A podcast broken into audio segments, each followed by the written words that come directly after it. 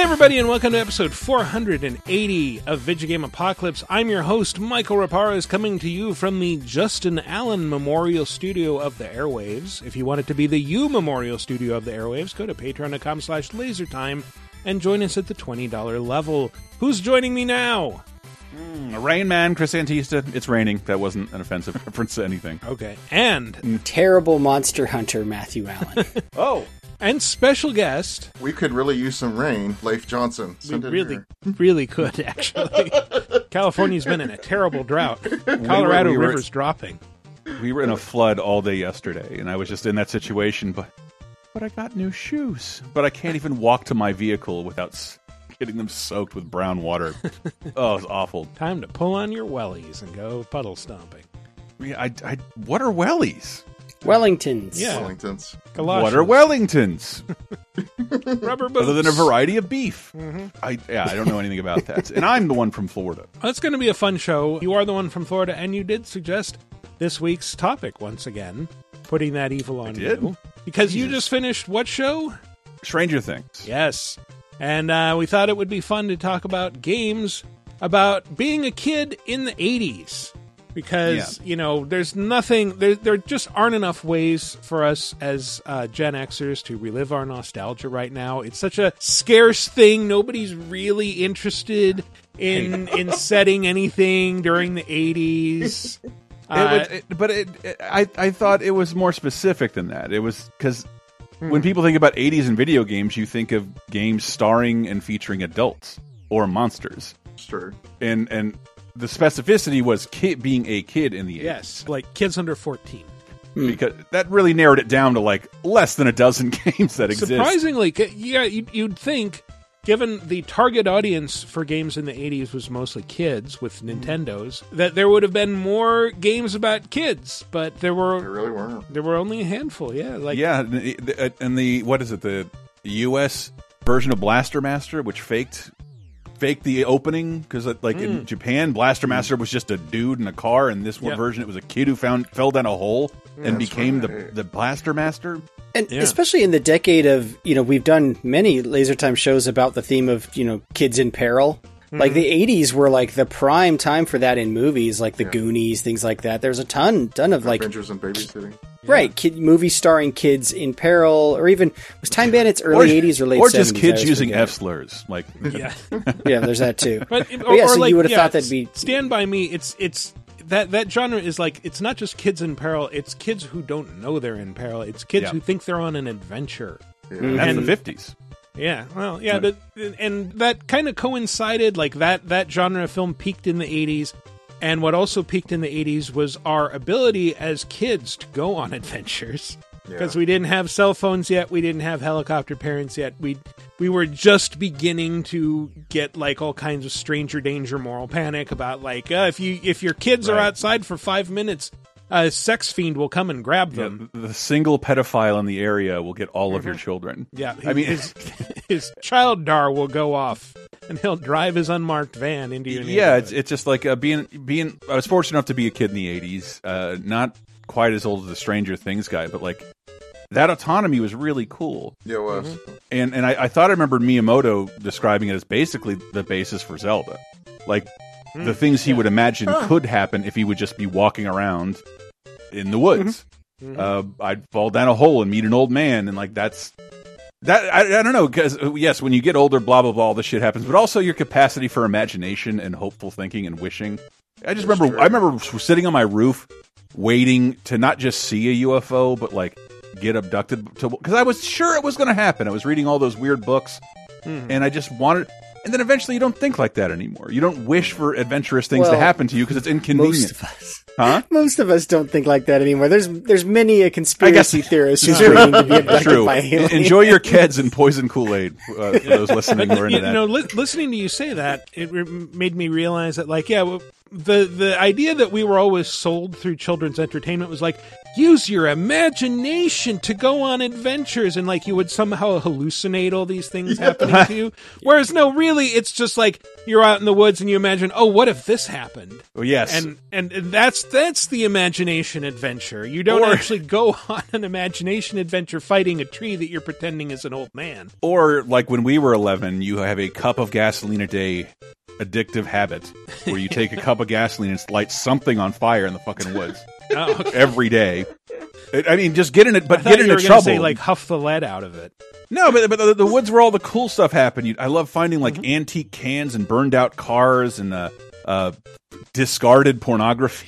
This, Oh, yeah. this is the thing. I, people, I encourage discarded you. porn in the woods is an important coming of age uh, ritual. And I, I, As, I, as someone from used to be. California where there's not many woods, like I don't know what you guys are referring to. Like, but there's- like even like a, a back alley or like a, that little you know undevelopable piece in between houses maybe in like a, a street of houses the vacant lot, sure, vacant lot or something like that because and, and i always wondered like why what is the deal with the porn in the woods thing and then uh, my parents were having a party with uh, the whole neighborhood.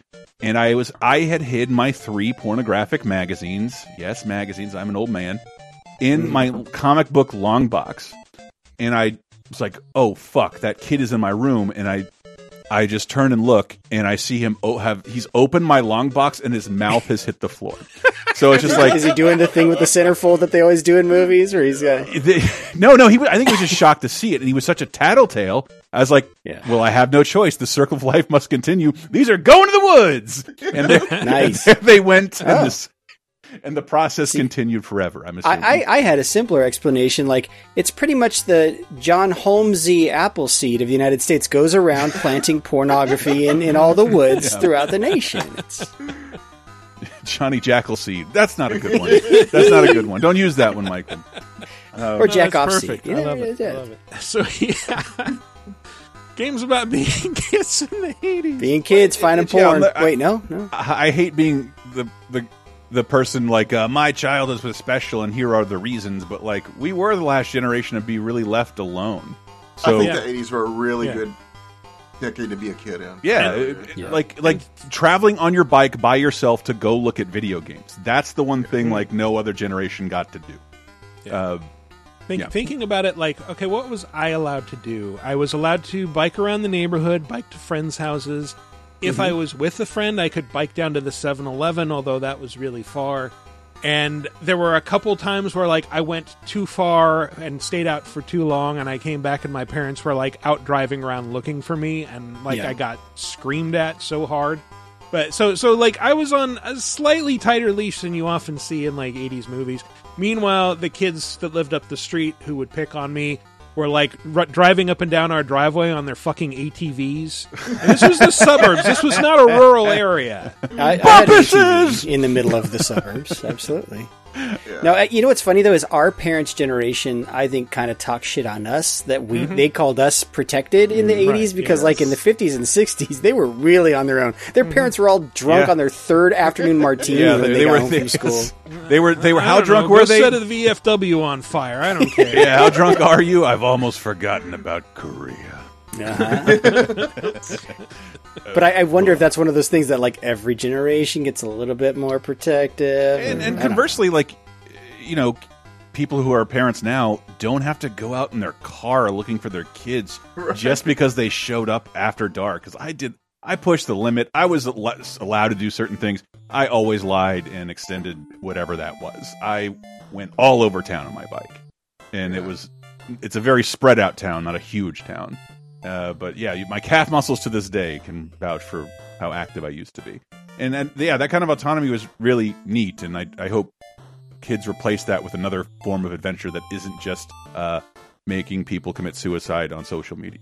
Well, yeah, the, the irony is they have all new types of adventures online where they mm-hmm. face things like online bullying on a daily basis. Yes, that sucks. Yeah. Hmm. Like, like, we, we did I hate to say it this way, but back in my day, Yeah. if a bully gave you shit, you just teamed up on them with your friends and beat the shit out of them, and they stopped giving you shit. But you can't really do that online. You, with you kids, think know? you hate cops? Imagine them trying to get you to stop skateboarding for no reason, for no Oh, I know. And Just running away some from them. some property owner hung a fucking sign was- yeah. that's not enforceable by anything. It's just like yeah. Don't ollie up that curb. I'm like, officer, it is clear that I can't do that anyway. I've been trying all day. I just remember the one time I actually got yelled at for skateboarding. I wasn't even skateboarding. I was like standing at like a bus depot, like waiting for my mom to show up and pick me up. And I was, I had like had my skateboard and I was just like had it under one foot and was just sort of like idly pushing it back and forth. And I see on the other side of the bus depot this old guy and he just like starts toward me and he walks slowly all the way over from the other end of the bus depot to me until he's standing right in front of me and he points to a sign that says there's no skateboarding here like do you see Well, me it- writing anywhere on this i'm just That's your standing fault. He walking slowly over to you. You have a skateboard. He's an old guy. Get the fuck out of there. Mm-hmm. Or pay a guy like Big Black on Rob and Big and, and have him tackle go. the guy before he gets to you. You'd Or be meet, meet him halfway in the middle and uh, put some halved out tennis balls on those four wheels.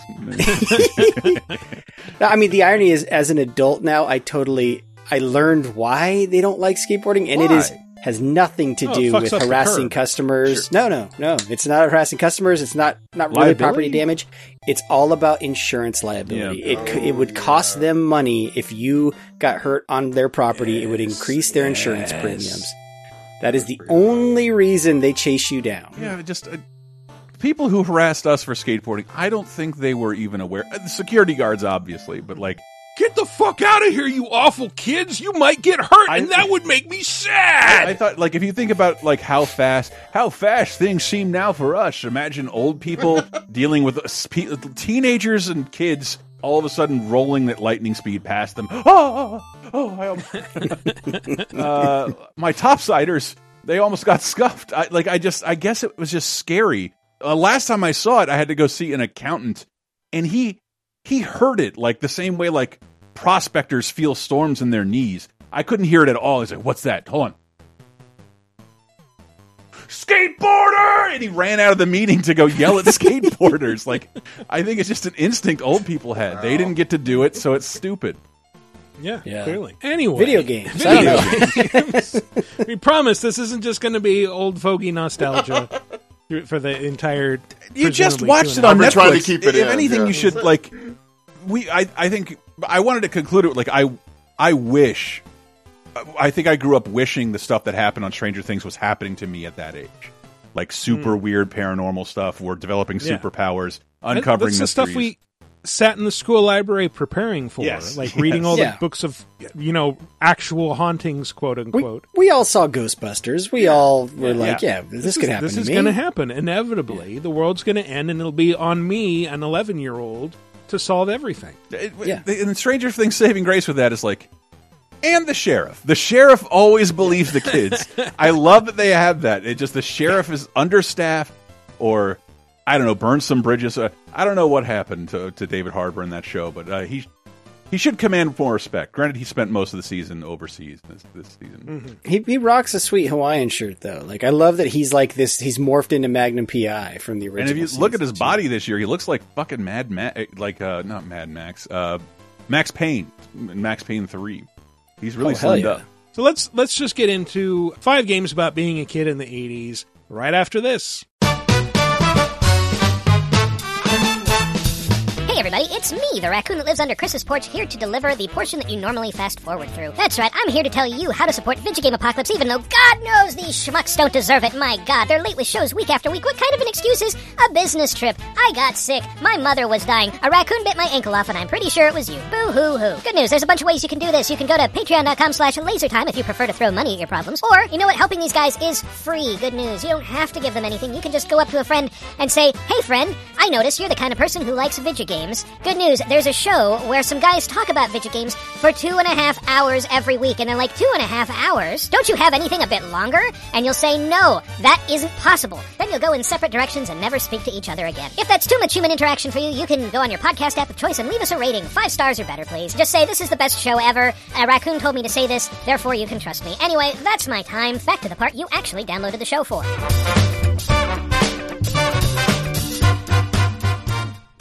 And we're back to talk about what? Five games about us.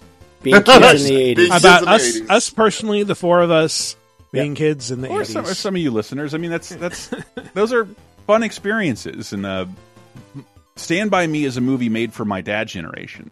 Hmm. He would even sing those songs they sing to me when they walk. But that movie's fucking timeless. It's awesome. Yeah, It and is. and it struck me as weird that it's like, yeah, this is always held up as like a quintessential '80s movie, but it's about the '50s, and Yep. yet somehow it feels appropriate to the '80s. It feels Yeah, like the it's true. eighties. Yeah. It, it, That's it, true. it feels it, it, they they somehow like steered away from what you know was rampant racism because most of what they're talking about is like guns and football. So like there has to be some shit being said Oh, in Maine for sure, and they steer totally clear of those subjects uh, in, into just like I don't understand my parents, they don't understand me. What if something cool happened to us? Let's make something cool happen to us. Let's go find a dead body. It's so cool. See that movie. It's great. Let's go poke it with a stick, and then uh, fucking Brower uh, wasn't Kiefer sleeping. Sutherland's going to show up and say, "No, I get to poke it with a stick." Uh, in summary, Chopper, sick balls. Sick balls. Mm-hmm. Chopper, sick balls.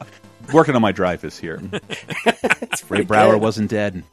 He wasn't sleeping. he was dead. Uh, But yeah, I, I, th- I think I think the '80s are like popular right now, not just because of nostalgia, but because like it was the last era where cell phones were Yep. not something that average people had Yeah. at yeah. all. And so you'd never had this convenient plot device that people expect to be used when characters aren't communicating. Right. And or I if they think did along those exist, they were huge. No one used them. You had, they had a backpack that you had to carry around with them. They Yeah. were ridiculous. Yeah. it, it feels modern enough looking at it that like Yeah. younger people can kind of relate to it, but it's a weirdness for them. Yeah. that you didn't have all these conveniences at the same time. I, I and, saw a and great also for me, uh, they love. They seem to love the franchises and things I do, but there aren't toxic communities around them yet.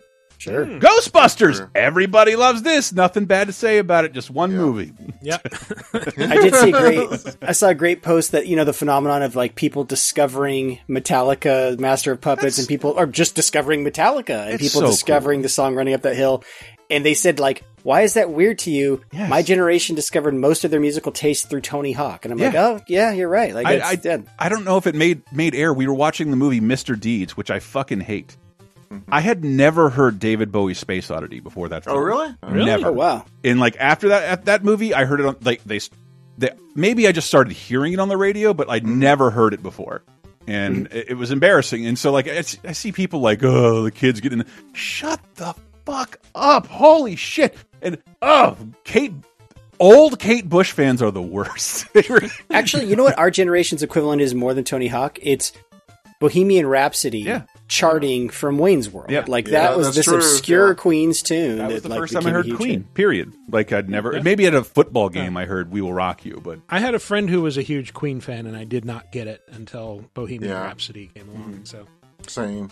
I, I, I do have uh, with the uh, one thing that I always thought was weird with me with that kind of stuff is Guardians of the Galaxy. That's you know mm-hmm. as a kid growing up in Yeah. the eighties in it, and he listened to a bunch of sixties and seventies music. That's what I was like. I did not like the music of the Sure. eighties, so I grew up on all the. They, it was still common to hear them. I guess they were oldies stations and stuff like that. But Well, da- it was dads are into classic rock when we were and, growing and, up, right? and my that's what parents were into cheap shit, and the cheap shit Yeah. was like the compilations. You get like tapes of "Wake Up Little Susie" for like two and a half cents compared to like a new REM album. order Hey Thunder man, Rock. is that freedom rock, man? We'll turn it up, They taught us man. how to love. that's a good point about the tapes. I'm the president of the 70s Preservation Society. Anyway, let's just jump in with. Bringing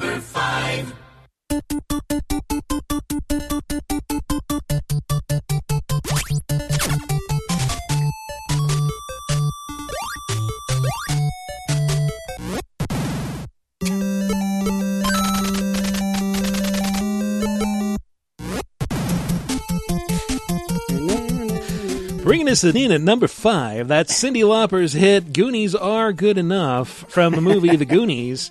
Also, Uh, game, uh, which video game? Well, the Goonies too. Yes. The, uh, so, the, the, the game we thought was tied to a movie sequel we never got and still Yeah. haven't gotten. yeah, and was Yeah. actually the sequel to a Famicom game that only Mm-hmm. came to the U.S. in like it was called Versus the Goonies, and it was on those PlayChoice, the, the Nintendo arcade machines. hmm and a bit less complicated. So Goonies 2 was like a Metroidvania where you're playing as Mikey and the Fratellis have gotten out of jail and they've kidnapped all your friends, and so you have to use a yo-yo and a boomerang to go beat them up and uh, go through some caves and talk to old men and Inuits and superheroes that are there for some reason. And some weird 3D third person experiences, sort of like was it in Friday the Thirteenth? The game had those Mm-hmm. things, you know, where it's like, oh, here's a picture of my character's back in this room, Yep. and that's all I see Yeah, is the, the weird first-person tunnels. Yeah, But exactly. yeah, that that was Goonies too. And and one thing that I like about how I've arranged the sounds for this segment is that in every single one of these you will be hearing a worse version of the same song. So that was this was Goonies 2. This is Goonies 1.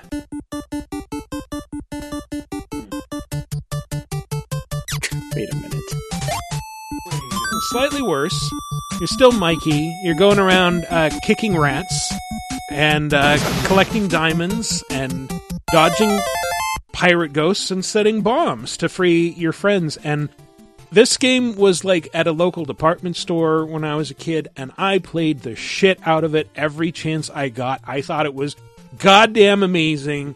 I I loved it possibly more than the movie The Goonies. Which is 'Cause it was perfectly just like- embodies everything we just talked about, like trying to capture Yes. that in the He- form of a game. here's Mikey, or, or I guess it's supposed to be like in the computer version, it's supposed to be Sloth, but I utterly reject that because it looks nothing like Sloth. It looks like Mikey running around setting bombs and kicking the shit out of gangsters. Like the Fratellis in these games, for whatever reason, did not look like their movie counterparts. They looked like 1920s gangsters with like fedoras and suits and uh, yeah.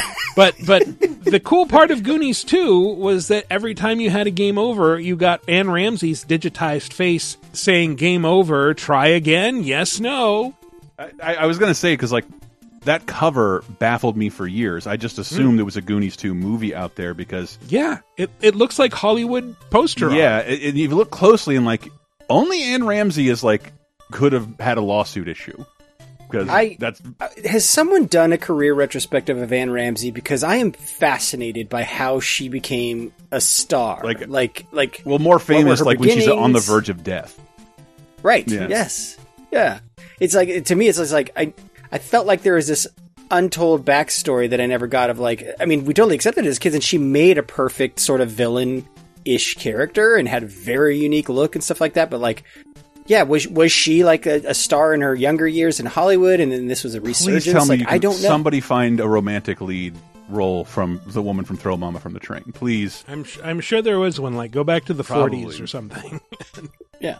Yeah. It was she's like a chorus girl Probably. or I was something. I w- God, I was watching this movie I don't remember the name of, but uh it's a Charlton Heston movie, so at the end he has to die, but he's also a football player, so he dies in the end zone. Yes. But of he's course. banging the whole time Lucille Bluth, who is so yeah. hot, Oh, wow. like uh, in like the 1960s. It is incredible.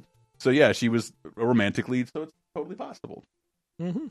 Um, Yeah, th- this game though, I mean, it's funny, Michael. You talk about how much you loved it. I loved it too, but I am not ashamed to admit I did not understand understand this game as a kid. Like, I could never get Oh. very far Oh, because it's, I was it's like, very difficult. Well, like the the one that I played the shit out of was the first game that never came out on NES. Ah. that uh, was much more straightforward. Like here's a, a linear path through this level. You do need to bomb doors to rescue other Goonies for some reason, and uh, yeah, it's it's it, it was more straightforward. You have a much smaller attack radius. You, you just kick, and then you can get a, a slingshot if you're really really good at the game. Um, oh, didn't two have a slingshot? I, I feel like two had Two did have a slingshot. Yeah, Yeah. yeah. but your your armaments were more limited in the first one. There was also, I think, possibly before these, there was a game from DataSoft that was called The Goonies, and it came out for personal computers. So Apple II, Commodore 64, ZX hmm. Spectrum. Here's what the Commodore 64 version sounded like. Again, progressively worse versions of the same song. Right? that is a that is Cyndi Lauper's Goonies are good enough. Yes. They all are. Actually, I take that back because I'm not sure what the ZX Spectrum version is going for at all, and if this hurts your ears, I apologize in advance. Oh, oh. oh my gosh. Oh my gosh. Check my heart monitor. This sounds like that noise you can make in the back of your throat when you're trying to approximate like a creaking Yes. door. You know? Like somebody learning to be a Tuvan throat singer. I I'm not familiar with DataSoft. Are they related to Data East, or is this a completely different No, company? it's a completely different company. They did a lot of Apple II, Commodore 64 games. They did, like, there was a Zorro game that they did, and there was a Conan game that they did where Conan has, like, a sword that he throws and comes back like a boomerang. Yeah, they did Mr. Do. Say no more. Mr. Do. All right. Yep, it's yep, quality yep. software Mhm. right there. But yeah, they they did good work. That was also a game that was kind of ahead of its time. It was more like an action adventure game where like the first level is the the old house where they meet the Fratellis for the first time, and you have I think Mikey and Chunk on two different levels, and you switch between them, and you have to like as Mikey push a chair to a ladder, jump up and activate a counterfeit printing press so that Mama Fratelli goes outside and starts trying to catch all the money. And then, meanwhile, as Chunk, you climb down to the lower level, knock over a water cooler to open a hole under the fireplace, and go down. And then, as Mikey, you go down to the hole, and that's the first level. And they're all kind of like puzzle driven like that. It's kind of reminded me a little bit of uh, The Cave. You remember that Ron Gilbert game from a few years ago? Yep, yep, I do. So, sort of similar. But anyway. Yeah, I mean the, the second game was also ahead of its time. It was before Metroidvanias were really Yeah. a thing, and I, and I think part of the reason it was so confusing, it was even for Metroidvanias, it was weird and confusing because of those quote unquote first person behind the back segments Mm-hmm. Yeah. and shit like that. It was never clear. That what was one of those games you you kind of had to map out to Yeah. really understand, or have a map from Nintendo Power if such a thing existed. I don't know. And I- I'm just more. I get it now, and it's nice to know that not all '80s movies produced by Steven Spielberg murdered the games industry. Uh, but but all. like I'm, I was more baffled. Like, so this never came here. So it was important enough to license Goonies and just release it in Japan. Was Yeah, was that really yeah, weird. that, I was wondering that myself when y'all were saying that. I tried to do a quick Google search. the only Google thing search. I can think of is that like DataSoft had a license for the U.S. market, and Konami just wasn't allowed to publish the NES version, or it you know that maybe it came too late to be relevant because I think Goonies 2 came out relatively close to the NES launch, or at I least felt like know, it did when I got It's got an that NES. great that it's definitely an early NES title. yeah, feel. yeah. But anyway, Goonies is the quintessential movie about running around and going on an adventure as a kid in the 80s. yeah, making your own Uh, adventure. You, th- yeah. uh, that involves. starring a former Stranger Things cast member, Wait, wait, which one? Mikey. Uh, Sean Oh, Astin. duh, Yeah. Bob. Sorry. yes, yeah. Uh, sorry, they always do that. With I, their I love that we gave him three different names. Um, All you needed to do, Leif, was chime in with his Hobbit name, Sam Samwise, and we would have been good. You had Bob, Mikey, Sean Astin. glad none Yeah. of us said Rudy. Samwise. It's been tainted by Giuliani. I love Oh, Rudy. God. Rudy's great. I know Rudy's Rudy's great. Uh, and so is Sean Astin, by all accounts. And it just, I love the Goonies so much. I just wish I liked this game more, but I, I find it impossible to enjoy. Talking about the movie, I actually, you know, a couple of years ago, I tried to watch it again. Hmm? I hate to admit it, maybe I'm becoming get off my lawn, but those yelling Oh. kids, oh my god, it never stops. It, just, it does not age well if you watch it as an adult. I, I watch all the time. Oh, I totally on. disagree. I I only watch it with the octopus scene, the TV made for TV version. And- That's the and only I version didn't. I, I didn't grow up in it. And I have proof of that on a podcast some somewhere. Uh, I just was reminded of that because there was Rock Band DLC by a band who I pronounce as the Fratellis because the the Fratellis. word because and then everybody made fun of me and like the Fratellis. You didn't see the Goonies and like kind of no. I, I did not until like my mid twenties that I did I end up going to like But midnight. you're also Italian. I know, I That know. not get- it just seemed like a cooler name, the Fratellis.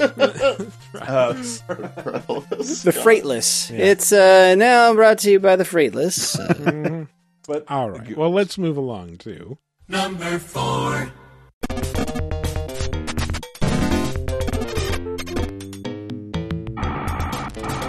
What? Ow! Now you have a friend in the paper business.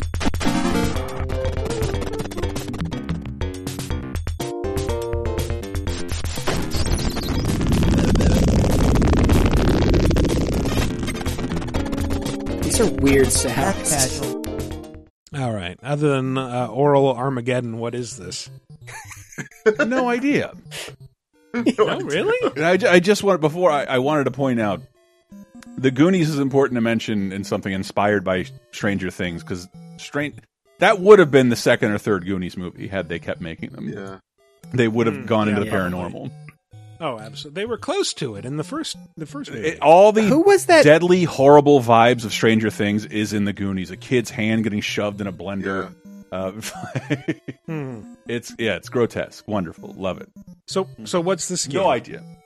Paperboy. Oh, pay, Paperboy. Oh, really? I played for this. What is that? The arcade version? Both. What- That it must be the the voice samples, right? I'll take both. So so yeah, you fir- first off, let me play the victory noise. Uh, you might Okay, you might be more used to a paperboy that sounds like this. Yes, yes. Put this in my fucking veins, man. I really. This would have been a great time for you to play a song from Atlanta, Michael. From Atlanta. Oh, no one watches Atlanta. No. The pa- Paperboy, No. paper. All right, I'm just referencing a that multi. is, by the way, if one was so inclined, that is great bed music. Just saying. What? Hmm. Just Oh, is saying. it? We got that. Had that Allen rhythm. No, not not bedding music. Oh, Oh, like Oh, like podcasting bed music, man. Oh, oh. my mind's in the I was like, what? Okay, I still kept makes it G more sense. rated. I did.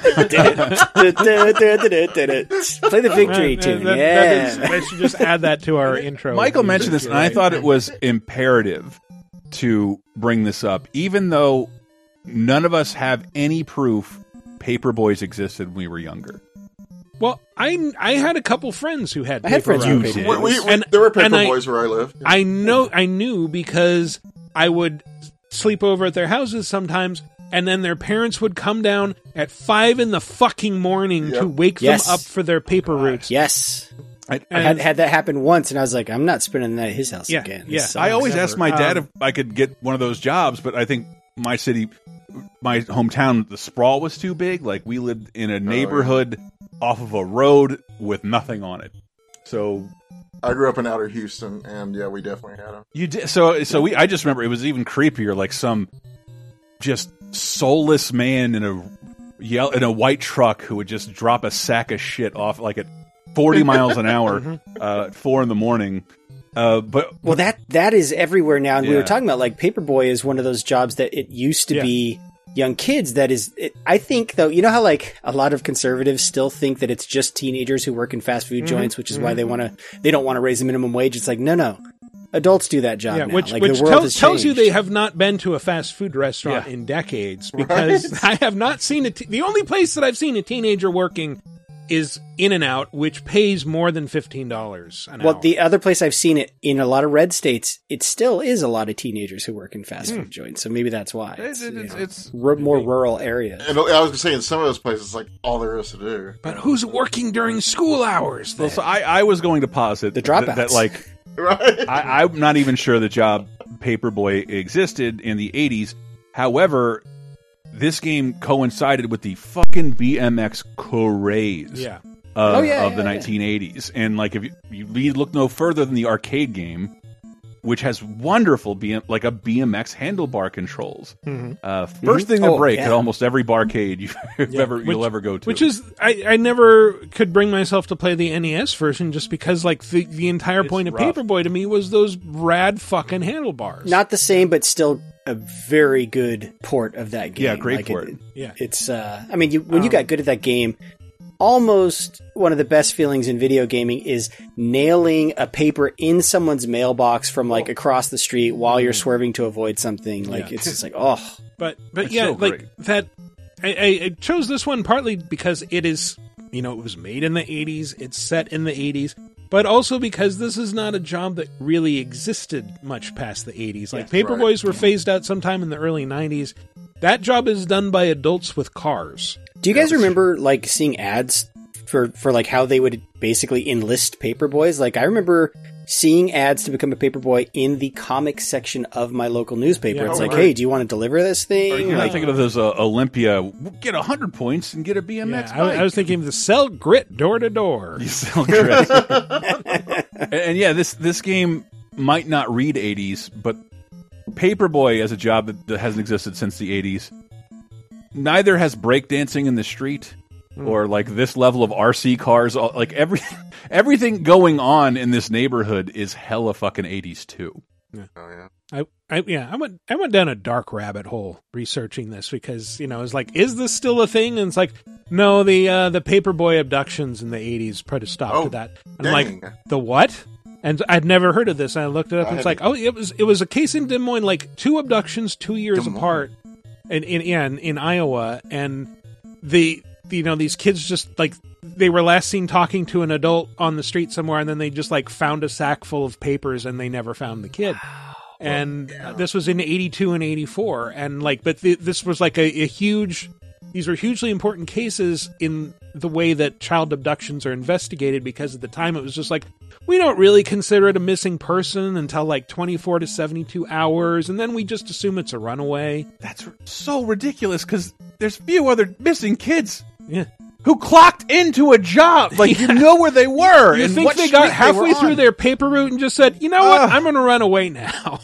You- so you know the you can tell the paperboys things were like peak 80s though because one of the most iconic movie scenes of the 80s features a paperboy two dollars give me my two dollars from better off dead when he's chasing Oh. laying around and and uh Another one. But, like- too early in the. but that kid is so like every paperboy I knew there were there were two models of person it fit. It was either the super overachiever who would like be like an Eagle Scout Oh, yeah. and would go on like you know getting ready for college early, or you kind of had to be a tough guy to be a paperboy. Like they were they were sort of like the kids who would get into trouble a lot. It's because and it's like well yeah it kind of makes sense. Like either their parents for the super motivated kid those were the parents that were getting him up at five a.m. or for the tough guy kids it was like their parents were like you need to get a job go out and earn some money Yeah. and so like that's all they could get. I, I think the arcade game knew the score. Disguised as a likable juvenile delinquent, Paperboy journeys through a world of incredible danger. Too was that on the man. front page of the paper he was delivering? That was most of the memory on that board, just for that little fucking line. So that very badly recorded and, and compressed voice sample. Yes. Yeah. And, uh, I just to counteract Michael's depressing anecdote. I, I can't think about Paperboy. We did do a laser time about this subject. It's where Mike Judge found his Hank Hill voice, and just he said he had a pa he got a new paper out and was so excited and went to go collect the money, and just guy walks down, tilts his glasses down. You don't look like the paper boy to me. And, and he's like, uh, "Yeah, I'm new paper boy. Your money's due." Oh, I'll pay the paperboy when the real paperboy gets here. Slams the door in his face. That's so Texas. It's uh, I'll tell you what. that's where the voice. And if you see, see them do this on Letterman, his face is hysterical. He makes a Hank Hill face. You look like a pansy. The real paperboy's a tough son of a bitch. Uh, but yeah, yeah. I always wanted a paper out. Uh, it wasn't an option where we lived. But I, again, I was. I, I remember the first two or three years of my life, we still had a milkman. That's how old I am. Oh wow, Oh, we that- did not have one remember of that. those. I mean, they were delivering gallon jugs. It wasn't some guy with a six pack of milk coming to fuck my mother. It was, it, it was just- We didn't have of. that, but we had a uh, a drive through dairy because there were like dairy farms near my oh, house, which yeah. eventually got you know they built houses on on those fields. But like, Just yeah, you land. would just roll up and be like, I I'll take this much milk and this ice cream or whatever. Like, I've mm-hmm. never heard of that. They a just bring out drive-through like a gas pump and spray it through your window. I guess the uh. one I can say is I'm so old that I learned how to type on a typewriter. huh? Same. Oh, we yeah. did too. Yeah. Business ed. They taught us nothing. I remember typing on a typewriter before eraser tape was a big popular thing. Like that seemed like magic to me. Like that you could erase a mistake on a typewriter. Wow. Yep.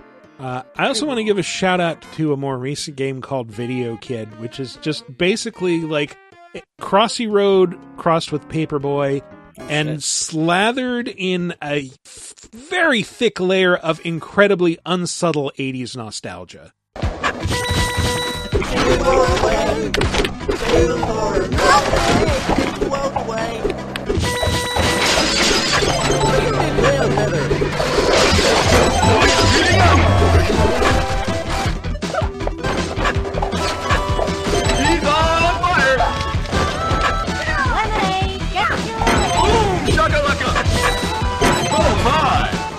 just a fucking cacophony. It sounds like modern slot machines, honestly. Yeah, like when you yeah. walk through Vegas. But like you can, there, there's like some Fraggles singing a half-hearted knockoff of their own theme song. There's Oh, And I've actually played this a bit, and I like how when you start off the game, those the references are, are random. They, they they mm-hmm. change every time. So there's like a bench on the left, and sometimes it'll be Alvin, Simon, and Theodore there, and then it'll be the California Raisins, then it'll Yeah. be Care Bears. and Yeah. stuff. Shit. uh, it'll be Jessica Fraggles. Rabbit. And, oh my I gotta check this out. What is this on? Uh, it's on a bunch of things. I believe I it's on on Game PC. Pass. Oh Um, shit. Yeah. Okay. um, Video Video Boy? Yes. Video Kid. Video, Video Video Kid, Kid. Video Okay. Kid. Video Boy And- is, and- sounds like a kids in the hall. and you're throwing VHS tapes instead of papers, and uh, Oh, sure. you get bonus points for going through into mailboxes. But you can also go through windows, just splatter Yeah. random people. Guys got to get their porn somehow. It's- Found this see, in the Biff woods. Tannen or Throwing you this somebody, videotape. You know, getting too close to it, so you could throw it at his head, Mm-hmm. and uh, the the girl goes, "Oh, thank you." Yeah. Mhm. Yeah, yeah, and uh, yeah, just yeah. Again, Jessica Rabbit. You've got Scrooge McDuck and, and his nephews in a car, and Inspector uh, Gadget. Yeah, uh, Murtaugh and Riggs from Lethal Oh, Weapon. shit. Yeah. How did they afford all these? They Are didn't. just- They're just very heavily pixelated, and so you Ah, can, you know, okay. yeah, You know, like yeah, just uh, you can point to it. Pac-Man It's like, ghosts oh, have that's one eye. That's a clear homage, but it's not quite actionable. I see. Yeah. I see. Jessica Rabbit. Mhm. Yeah, Murto and Rags. Mm. Like, you know, they have just like the slight cha- spelling change in their names. I mean, it's like Ready Player One. Yeah. Basically, any any '80s reference you can think of is probably in there. yeah, yeah, yeah. All right. Anyway, let's move along to As you know, the school-wide history project has been about the Tudors. And today I'm going to tell you about the most wonderful man in British history, Henry.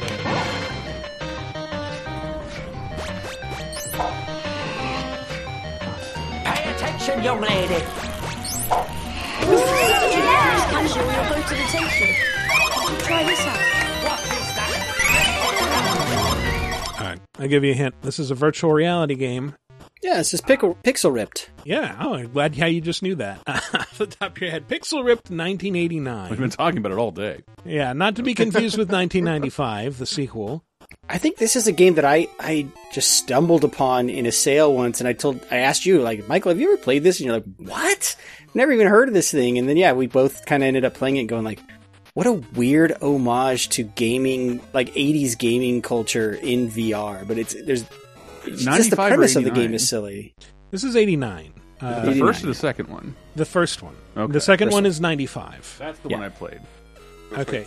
95 is, is more about like the transition from the Super Nintendo era to the Nintendo 64. But it's also very much playing as a kid of Stranger Things. It just doesn't qualify because of the date. But otherwise, Yeah. it would count But- because it is literally a simulation of being a kid and playing video games. Okay, but 89 is a very similar thing. It's a bit more British than its the, its follow up that you, Yeah. you're playing as a girl in the UK and you have what is very clearly a knockoff Game Boy and you're playing games on it while at the same time trying to like distract your teacher in class with spitballs to keep her from coming over and confiscating your Game Boy. So it it is kind of neat that on the one hand you are playing this handheld game that has all these little parodies of games from the era like you know you, you've got like Alex Kidd's gyrocopter that you need to fly around in. Uh, there's there's some very clear Metroid influences and you're supposed to be doing well at this game while also having to worry about the quote unquote real world around you. And sometimes these things mesh together because the idea is that the game is real and the character is somehow merging with the, the little girl who's playing in order to defeat this Cyblin overlord, which is, you know, cyber goblin, Cyblin. And, uh, yeah, sometimes you know, pixel characters will fly out of the machine in the real world, and uh, sometimes they will create levels out of random objects. So you're playing as a little pixelated character running around through books and other things.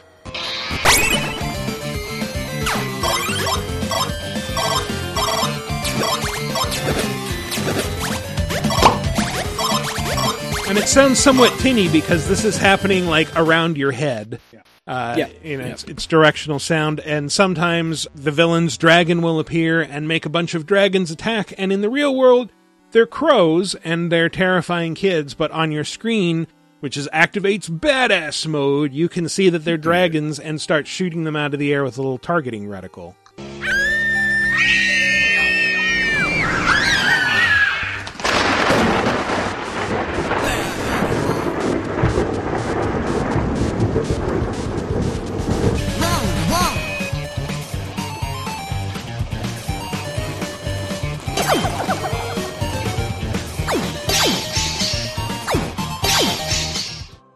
Just shooting crows out of the air. That sounds cool. It is. It is pretty cool. Um, and uh, at at one point you get sent down to the headmaster's office, and uh, he will just lecture you at length about a bunch of nonsense shit while you are playing a quote unquote real world level, jumping around on Tetris blocks that are falling through his window as he walks past it.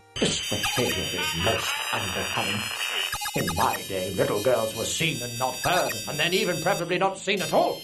I honestly don't remember seeing any girl at all until I was about 16 and then pow! Just like that, girls! Terrifying, really. Girls didn't know what to do with them. What? Dropping our brains. The games we played were in the park. We read books and had adventures. Often ended up accidental death, but the ones that survived learned from that. I don't know if you guys understood any of that. A little bit. What about the girls? That's yeah, Sir, I don't speak British. We kicked their ass over 200 years ago, so I don't have to understand what she says or he says. I can't even tell. Yeah, he's uh, saying that yeah, there there weren't any girls until he was 16, and then all of a sudden they started popping up everywhere, and it was terrifying. And he goes off about video games. Uh, we used to play games in the park and read books when we were a kid, and yes, there were some accidental deaths, but you know the ones that survived learned from it, and that actually seems more like our descriptions of the 80s. Now that I think about it. Yeah. Yes. Yes. Yes, there were some abductions, but the rest of us grew stronger and learned karate. Yeah, Street oh, God, smarts. don't remind me of that. God. There's a photo of me where I'm in my karate outfit that my parents took. I look so miserable. I love that photo. I'm so miserable. It's like, let me go. Was it part of your form? You I got to do this grimace every time I do it. Yeah, I do a sweep it was kick. not. I really did not want to be there. I'm sorry, love but it. yep. Pixel Ripped is, is pretty cool if you have like a PSVR or something else to play it on. Um, it's it's a neat idea. It's uh it's a bit more fun to talk about than it is Yeah. to actually play. It's a little better in concept and execution Yeah. for sure. I mean, but it Seems seems there's like nothing very like it, though. it's still like an hour plus game.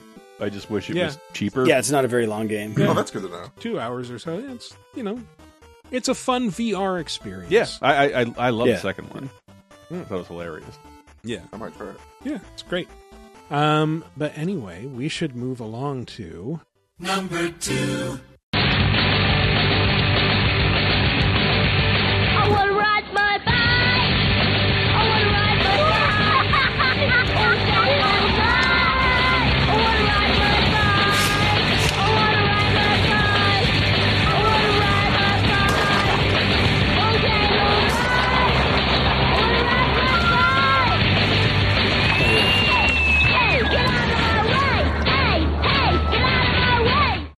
It wasn't. Uh, that wasn't. That's cool. Knights and Bikes. I love This is Knights intro. and Bikes, Knights but if and Bikes. It wasn't Like- Queen, and it wasn't Sesame Street. What was that? dude, the concept of kids singing punk rock is all it always works. I'm shocked it doesn't happen more often. Like listen to this, listen to the theme song from Big City Greens that, that plays in the credits. Look at like uh what's that other that video game song by that like kid band that we always talk about? Is that I just want to Wanna play, play video video, games? games. Uh, what's the Clash have a career opportunities cover from children? It's cute. oh wow. there you go. But anyway, Knights and Bikes is an absolutely Yes. charming game. It is. published by Double Fine, created by Foam Sword Games, and hmm. it is about it, it's basically like what if Goonies, but instead of a gang of American kids, it's two little girls on this depressed backwater tourist island somewhere off the coast of England, and you have to find a cursed treasure to save this RV park and mini golf course. Yes. That's, that's Yeah. the hook for me. Uh, I like at the beginning how when you know talking about you know the freedom and everything, it's Mhm. just uh you know, the dark haired girl just kind of shows up and, you Yeah. know, she's in the other one's trailer. Yeah, And so they have a little fight and then they get along together. And it's like, but who is this strange person? Yeah, you know? well, it's So- it's established. So n- there, it's two girls, Nessa and um, what's the second one's name? Develdra or something. Demelza. Demelza. And Demelza. and so Demelza is the daughter of this RV park owner, and you find out that like, oh, her mother has recently died, and so she no longer goes to school while she, you know, learns to adjust with this trauma. So this girl Nessa stows away on a ferry after running away from home, and she is after this treasure because she needs it for whatever reason. And so, you know, Demelza is just very sad and desperately wants someone to go on adventures with. And so they make friends and you get this wonderful co-op game where you can you can play it solo or you can play it with with uh, someone else and just running around this island and uh, you can kick things as Demelza or throw frisbees at them as Nessa. You eventually both get bikes and can ride around at top speed, explore the island, fight ghosts that come to life and possess things. Uh, and part of what kicks it off is uh, visiting the mini golf course, which is actually quite elaborate, has a bunch of animatronics, and retells the story of Penfurzy, the island that you're on. And! I am the king of olden times with my little jester. If you can deliver this treasure to its secret hiding place, just like in the ancient legend of Penfurzy, you will be rewarded with a genuine treasure map. So you can look for the actual Penfurzy treasure. Yes, you can get a treasure map that will show you where the treasure is, and has many valuable coupons for vacationers. Uh, it's it's a really cute game. It, has an art style that is reminiscent of Psychonauts. I don't think it's the same artist, but it's it's very similar where everything's a little bit. Yeah, uh, I, I only got to watch some gameplay videos, and it, Costume Quest would have qualified if not for the lack of an '80s setting, and it reminded me a lot of Costume Quest. Mm-hmm. Mm-hmm. Just, I, I do love that where you, I, where instead of just being nostalgic for something, I get to play as a little kid. I love it. I love doing that. Yeah, it's not really about nostalgia in any but the broadest sense. Like, you know, it, it really is just about being a kid. And even though it's set in the 80s, you can easily forget that it's set in the 80s. It does not hit you over the head with that. There's one point where you go, like, past this record shop, and of course, like, the one record shop on the island is owned and, and run by a punk rocker, and so it's just blasting deafening music at all times. And, like, you see graffiti outside, like, Thatcher, get out! And, like, that's a bit dated, isn't it? Oh, right. No, this is 86. yes. Okay. Yeah, it's it's absolutely charming. It is perf- it perfectly fits with the adventure theme of, you know, kids going out and exploring and getting into trouble and uncovering mystical secrets and finding riches. But oh, no, there is one thing that I want to point out. This is the sound the girls make when they're running.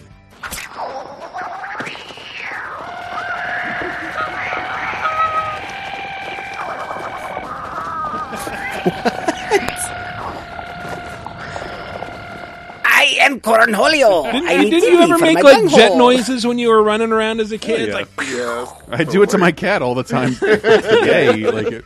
Yeah, and they have a pet goose. Uh, that's the honking that you hear. in it.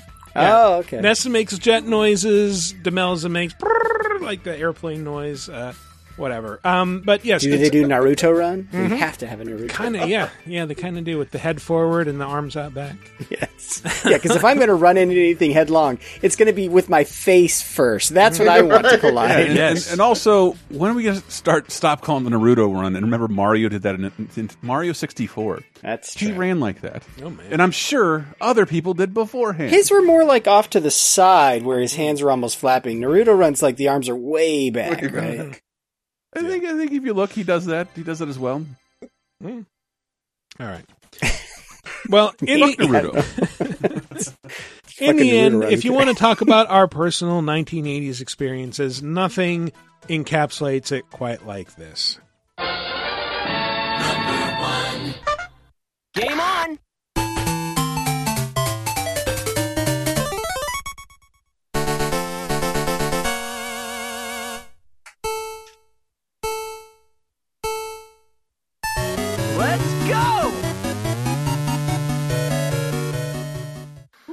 What game is this, Chris?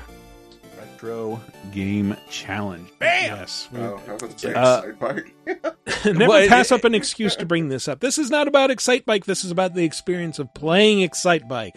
Yeah. Yeah. Oh, great. I'm so glad Leif doesn't know what this is, so I, I can have an excuse to talk about it again. But it is one of my Yeah. favorite. It, it might be my favorite Nintendo DS game, and I was just curious. I looked it up on eBay. Like loose cartridges of this shit go for like sixty bucks. So Wow. uh, Yeah. it, it wasn't a big seller. It has an untranslated sequel, but it's based on the. Uh, oh my god, what's Game Center? Is it the name of the Yeah, Game Center CX is the name a of game the center show. is was just a guy in Japan basically being a, t- a streamer on over the airwaves of normal television. Yeah. If I'm not mistaken, So I've he only seen a he was couple just a normal guy trying to beat like Famicom games. And but in like the late '90s, 2000s, and Yeah. we've we've eventually got some of the episodes over here. So in Japan, they made a game based off of this show, but for here, since the, his awareness is a little low, they had to they had to uh, re what would you call that? Reshell the game entirely to make it about the experience of being a kid and looking forward to games. I mean, th- that's kind of what it was about in Japan. They they remade it to kind of be more relatable to an American audience. In that They like, did, and the the biggest thing they did to, uh, I believe, was they had like actual games journalogists write some of the, uh, and they're they're Yeah. name checked in the game. or or at least like you know write parodies of their own work in these these magazines that you get at like on a periodic basis as you're going through the game's story. And like Dan Hsu, I believe, appears as Dan Sock uh, Mm-hmm. of, of EGM, and, and, uh, and yeah, it's it's it, yeah. it's a lot of stuff Matt was describing in he liked about Tunic because Tunic has like this Hmm. little manual that you find and you Oh, realize yeah. you can do certain things and I there's there's there's a couple of games in there that are like how the fuck am I supposed to get past this and then like a a game magazine will basically you're playing the game from the floor of your living room mhm. you pop in games with your friend and you tell you talk about rumors and scour these cute little game magazines looking for information on how to get further in some of these games. Yeah. And later on, they're all playable uh, like outside of this shell, and they're all really fun. They're really fun on their own, Yeah. except for the RPG. Uh, yeah, the RPG. I never. I don't think I ever quite got to the RPG, but uh, I, I did love the various games, but they didn't completely like they didn't scrub the original premise. Like Arino, the guy from Game Center CX, is still very much a part of this game and Yes. is is name checked in the opening VO. Having been utterly defeated by his friends in every current gen multiplayer game, Arino longed to become a gaming master. His obsessive desire for complete dominance in the gaming world spawned a digitalized version of himself in his Nintendo DS. He came to be called Game Master Arino, and he began to haunt gamers around the world with retro game challenges. You have been chosen for his all-new game challenges from his home turf, the 80s. So yeah, the game begins with like the digital head of the host of this show, who's who is evil. Like the, the the digital version is evil and casts you back into his own childhood so that you can become good at the games that he was good at when he was a kid. And so the the friend that you're playing next to is him as a kid, and it's his living room and his Famicom, but he lets you play, which is you know very nice of him. It's just like here, I'll just sit here and watch you play on my my machine, and this is probably why I'm not very good at video games as an adult. but uh, yeah, the you you go through a bunch of different games. Like they start out relatively simple with like a, I think there's like a a, a basic shmup that's kind of based on uh, Star Soldier at the, at the very beginning, and uh, and you you unlock uh, Robot Ninja Haggleman, which yeah sounds like this. Good luck, man.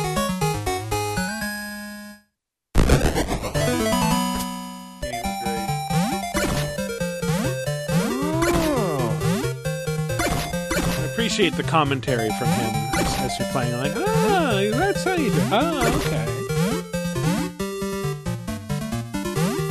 Anyway, then then I think you know some months go by in game, and eventually like Robot Ninja Haggleman Two is released, and like oh it goes went through like a big graphical change. Yeah, the third one is like just Ninja Gaiden. It goes from Yeah. like crazy castles to Ninja Gaiden, and, and Rally King is a totally playable arcade racer in its own right. yeah, it's basically Great. Rally X. Mhm. Like if you ever played that old Namco game, I think yeah. But And it has uh, uh, Final Fantasy game is it's Dragon Warrior S game is Guardia Yeah. Quest. yeah, Guardia Quest, I think. Guardia Quest, and it's basically like it's kind of like a multi-hour RPG, except when you read in a game magazine, because sometimes you're only playing these. You need to play portions of these games to unlock more of the story of the kids in the living room.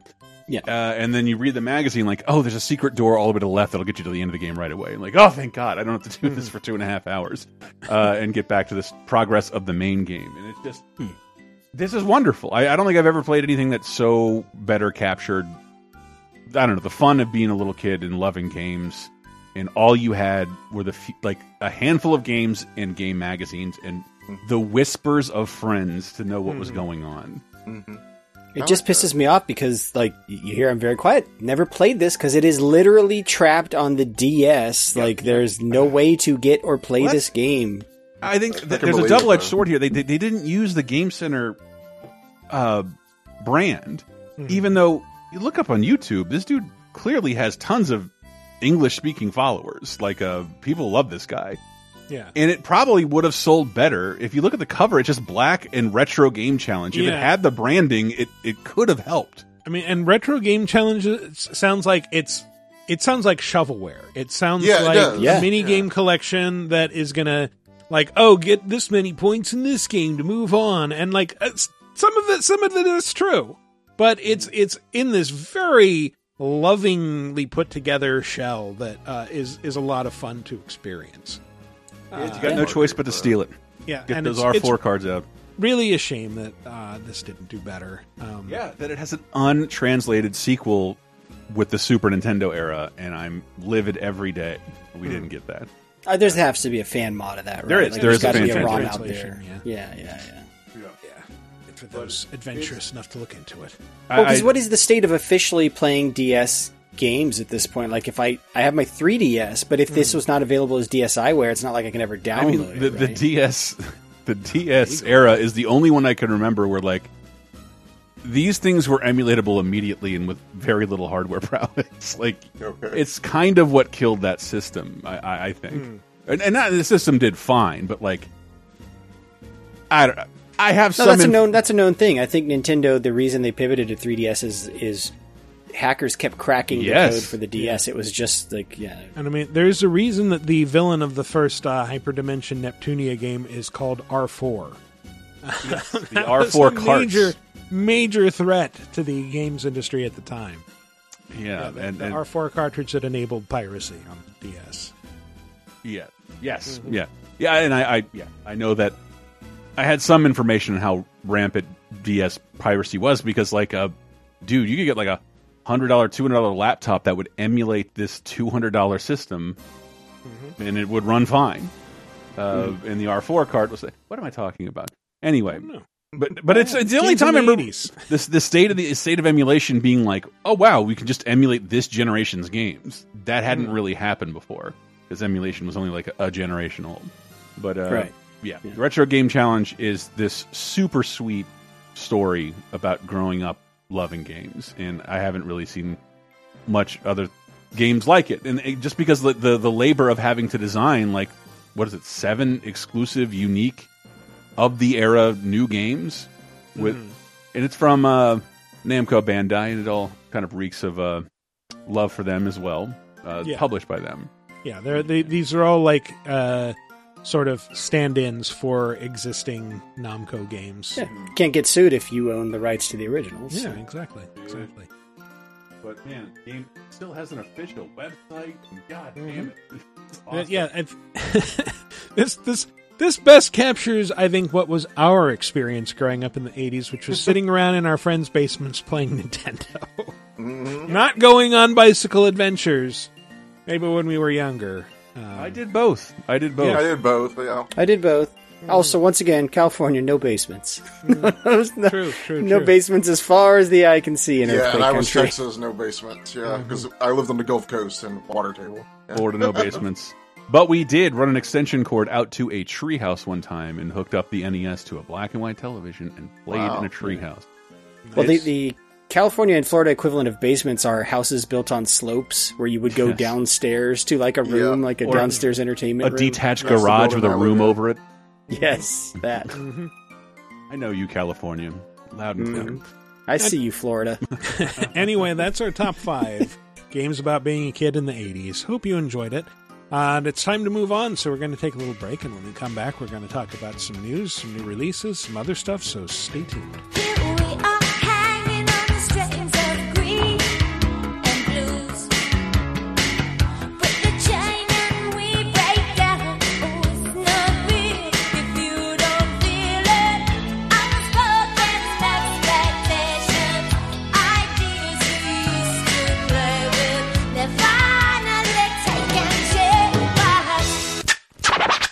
Let's get scratching. Would you like exclusive bonus podcast commentaries and more from the LaserTime crew?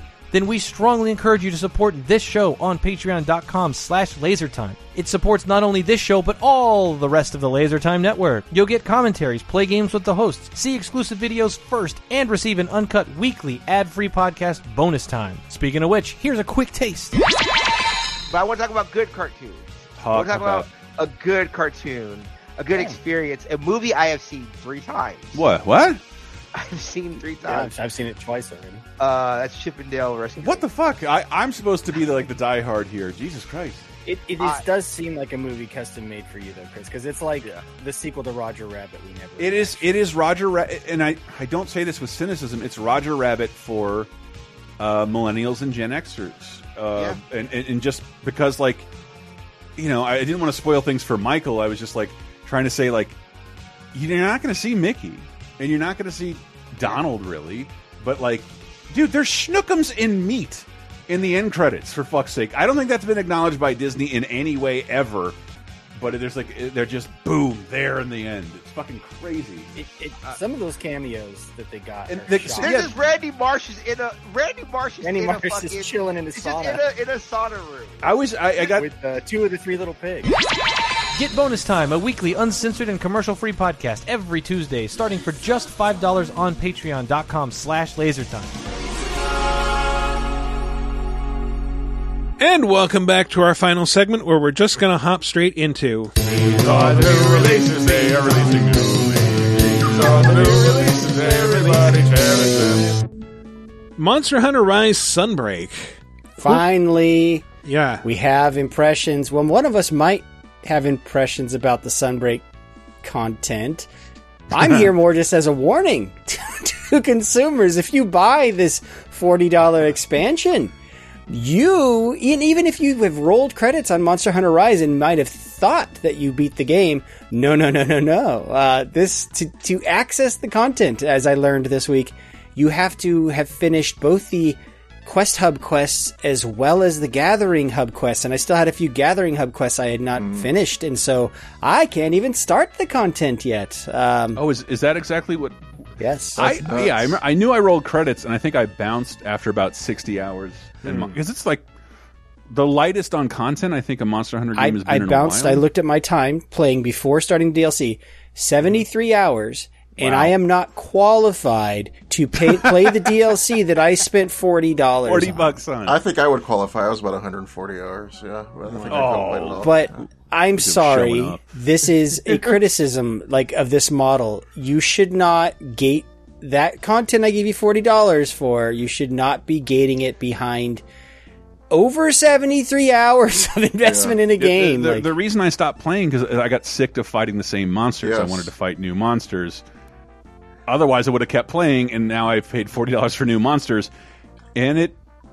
I stayed up until like three or four in the morning last night after some work just to like try and unlock the new content to talk about it. And you know, at the end of the day, the reality is it's more Monster Hunter. I I especially think that's stupid because because of the way the game is designed. Before it started, we were talking. I said, uh, "Hello, Final Fantasy 14." I, you know, I still don't know how I feel about the fact that you got to play through all the dang story, all At, at least MMOs have of- established that. Like most MMOs, they expect But you to WoW get to the lets you in-game jump content. in, jump in and all that stuff. Yeah. You don't have to do the story. It's kind of Yeah. what I meant. That's a big investment. But like you were saying, that that is a, that is a story to follow and everything. These are just quests in uh, Monster Hunter Rise. No, that's it's, that's it's it's it's the Americans I think who push Monster Hunter needs a story, dude. I am full skip mode all the time. I do not care what the fucking cat who serves me serves me ice cream has to say about every little fucking thing in the universe. Well, especially if the, if the monster difficulties would scale to your hunter rank or something like that, there's Yeah. no reason I need to beat these other quests before. you don't you can't unlock your hunter rank without this it, it- americans were getting were getting the hunter rank mode or whatever the, that's called g rank for free in because we would get one big monster hunter. Japan is, is used to getting things like we're getting sunbreak now. Mm-hmm. Yeah. that's traditionally how the games are sold. But uh, because my hunter rank now is like I was like Matt I can't wait to compare hunter ranks with you. Because hunter ranks is an amazing thing. You have no ranking next to your name. You play your monster hunter play play your monster hunter and then eventually you finish high rank and it's like oh by the way you are getting points and losing points for dying this whole time and we will da- now calculate your rank and you can shoot up to like rank 20 rank 40 rank I'm rank nine, rank rank eleven, which is right after eight rank quests. Uh, so that wasn't very exciting. Because, but but again, I'm a seasoned Monster Hunter player. My biggest frustration was trying to like figure out. There's a lot of shit going on in uh, our previous game of the year, and having to relearn that. Trying to uncover what's new versus that. That was one of my issues. Is I bought the expansion and I hadn't played in like over a year, Mm-hmm. and so there've been a lot of events in the meantime. And so like you know when I get there, I get that typical like deluge of fucking screens. Like hey, there's this event and this event. And I'm like okay, now which which is tied to the money I gave you and which is just free content that everyone got. You know, it's And, and uh, my my but my biggest complaint, I loaded it up and fired it up, runs like absolute shit on my Switch, and that did improve okay. uh, for the most part, but and I, maybe some of this is because you know I was just playing something on a PS5 and jumping back to 30 frames a second. Oh my god! I'm not saying I'm not guilty of that, but it was still much worse than not having 30 frames a second. It was way slower. yeah. I would I would be curious what PC owners of the game like how That's how they're my big issue here because why is there a 4K 60 frame a second version coming out simultaneously and I'm stuck playing it on my launch Switch, which I think is really the problem because eventually that stuff smoothed out in in the game zones. Uh, Yeah. consistent 30 but somehow in the hubs matt have you noticed like huge frame rate Oh, drop like Yeah, it's, it's, really especially the new one it's like technically too big for the switch to fucking run So the issue I have isn't that the PC version exists; it's Yeah. that the PlayStation and Xbox versions That's don't exist. It's like, wait, you did s- just Switch and PC? Like what? if any because I thought Monster Hunter uh, Rise was a leaner, meaner version to compensate for a lack of a portable version. Yes. uh, like you, we would get if we still had Nintendo DSs and and it is leaner compared to World. Like World technically is a better looking game. Yeah, but there's all these like when they start to try and introduce new systems. Man, I missed World's interface of like you can pull up any tutorial anytime and a little video will play showing you what this. They Yeah. told me like 900 things once I unlocked the new content, and it's all. What does this mean, and why would I use this? Like, this, why? This is a terrible tutorial system that that kind of ignores everything good that World did. The one the one quality of life thing that you get right away, you don't need to earn it, that it's uh, much appreciated. They give your Palamute like a, a bag.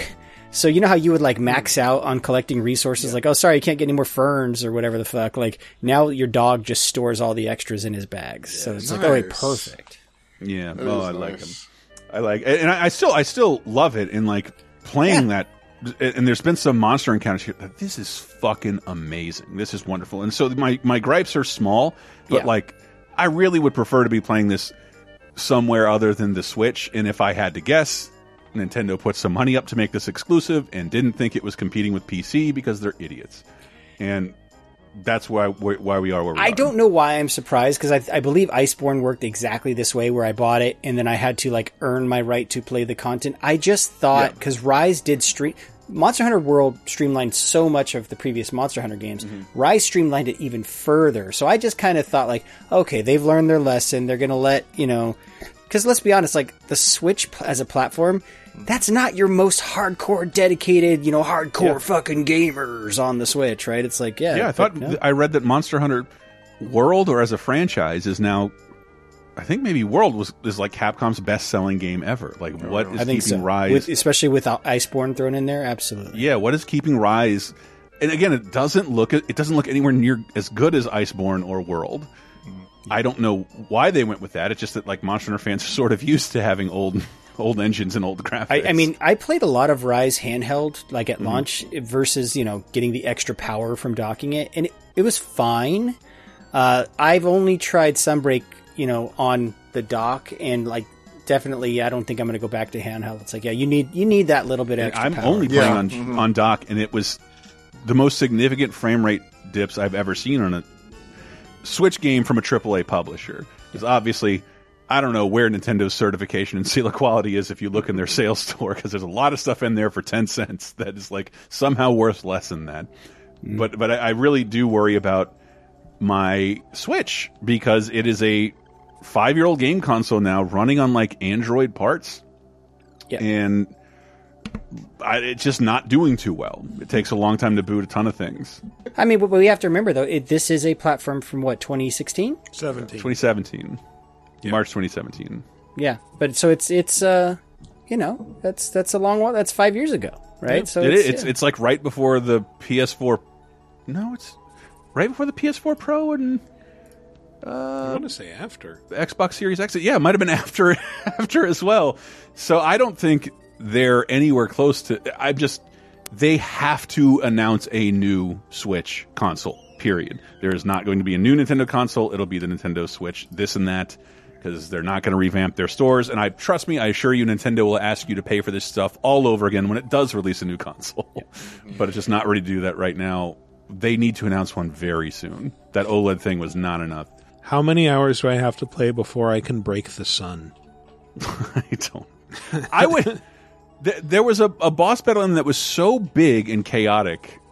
Maybe that is what happens. I don't know yet. Maybe you break the I, sun. I I mean, if you're a certain hunter rank, you can only be a blister in the sun, Michael. I don't know about Yeah. breaking it though. Matt, let him go wild. Uh, anyway, uh, Klonoa Phantasy Reverie series. Yeah, how is this? How That's is this? pretty good, actually. Um, These are I've- good games. They've I been played good it a little bit, and um, I'd never really gotten into Klonoa games very much. I think I, I played Mm. one for a top five for a little bit and was pleasantly surprised by it. Was it two? It was two. Yeah, and two's then really good. Yeah, the remake of one, One in was good here. too. So, um, f- the first game, Door to Phantomile, uh, yeah, yeah, Door to Phantomile was released in like '97. Yeah, it's a PS1 game. Yeah, right? it's a PS1 game. So they this is actually a remaster of the Wii remake. The Wii from like Shut what up, was Siri. that? What was It's it fucking- searching? It was my Apple Watch. I have no idea what it thought it heard. it's chiming in. It's helping. Yeah. Um, fucking Siri's like, I fucking love Klonoa, bro. Let's talk Klonoa. I you want to get what in you're here, Siri? for. Fucking Dated let's do it. Violent Femmes references. I can play more music like the Violent Femmes. Um, so Klonoa, yeah, the the remake that, or the remaster that's in there is based on the Wii version. It is fantastic. Is what's crazy. So even though it's made off a Wii remaster of a PS1 game, the Wii wasn't widescreen HD Right. either, right? Like Mm, it's so right. it's they still had Yeah. to do major work I, to I, that. I remember because you know I'm not in the business of game collecting, but I got a a, copy of Klonoa 2 after it was like gone, and that's like this is like in the middle of the PS2 era, and it was one of my most valuable games ever. And the. Wii version came out, and it just like this didn't lower the value of the game at all because it's the Wii version and it's not HD in an HD world. Uh, now we finally have that, so that's to me is kind of exciting. such such great I mean they're they're technically side scrolling platformers. You move from Mhm. left to right, but their use of that 2.5D to kind of warp the world around Yeah. and shit, it's it's beautiful. Not just warp the world, but like create alternate paths through, through levels. Like there'll be a Yeah. bunch of different places where it forks, or you can like go through a tunnel or whatever, and and like oh, you'll find different things to collect through here, and it creates a sort of replayability. Where like oh, if you want to get hundred percent for this stage, you need to go on all these different paths and find all the little trinkets and free all the little whatevers that you're supposed to be freeing. And uh, but yeah, it's it's it's really cool if you've never played these. They have kind of an unusual gameplay uh, or approach to gameplay, and you know one of the reasons I compare it to Knights is because a big part of the game is grabbing enemies and either throwing them or like you know throwing them downward for like a double jump, uh, and yeah, it it feels really good and. Uh, the yeah, it's it's just it's very charming. The the character just constantly babbles nonsense, uh, and I recommend it. It's yeah. If you if you like Klonoa, you will probably like these remasters. And uh, if you've never played Klonoa, boy, are you in for a treat. Yeah, it's one of those. I'll definitely pick it up at some point. I'm not jumping to needing to play this right now, but I love these games. Uh, I mean, the only get your reason painter's Klonoa, my on. Klonoa 2 PS2 copy is worth anything is because it like failed and went away, and most people who played games for a living like this is unfair. This type, this game rules. This should come back. And here we are, 20 years later. Yay!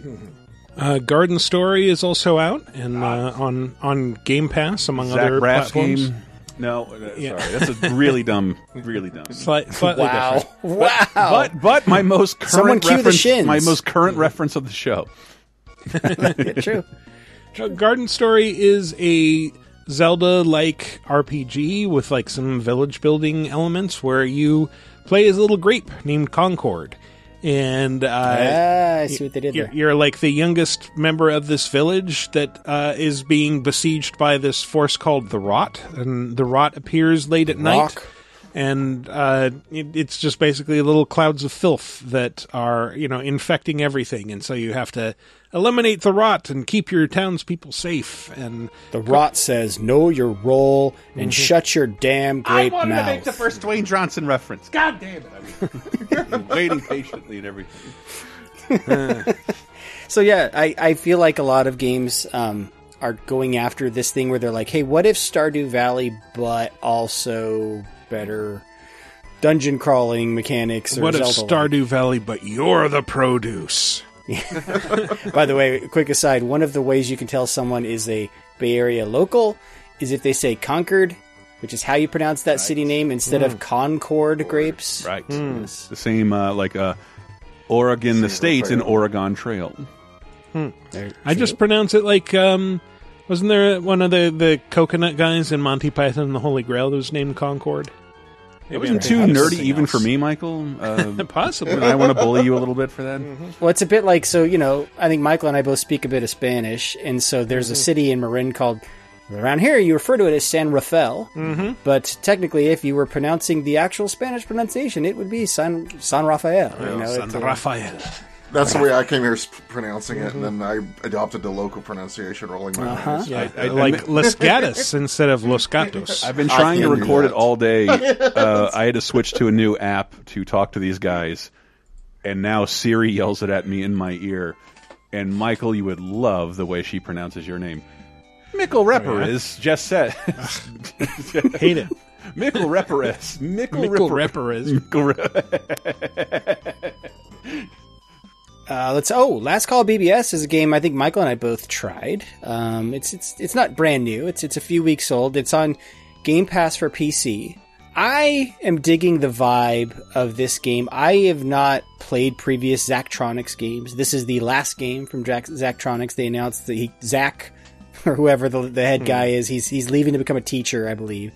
Um, it's hard to call this a well it is a game. It's a series of games. It's sort of like a, a mini game compilation but i love the i love the the conceit of the game. The premise is like uh, this guy has sent you this old like a a z5 power lance? It's like this old fake brand Yeah, of it's, it's, computer. it's like an NE, NEC computer, but it's like TEC or something like that. But Right. yeah, it's it's a it's a Japan specific computer, like the FM Towns or something. Yeah. Yeah. And and and the and the story is basically he's like left you some notes saying like, yeah, check out this computer. You can kind of experience what I was going through in like the early '90s when bulletin board like BBS culture was a thing. And and the whole premise of the game is you you log into this computer and you you log on to this BBS that's still up and running, and you can.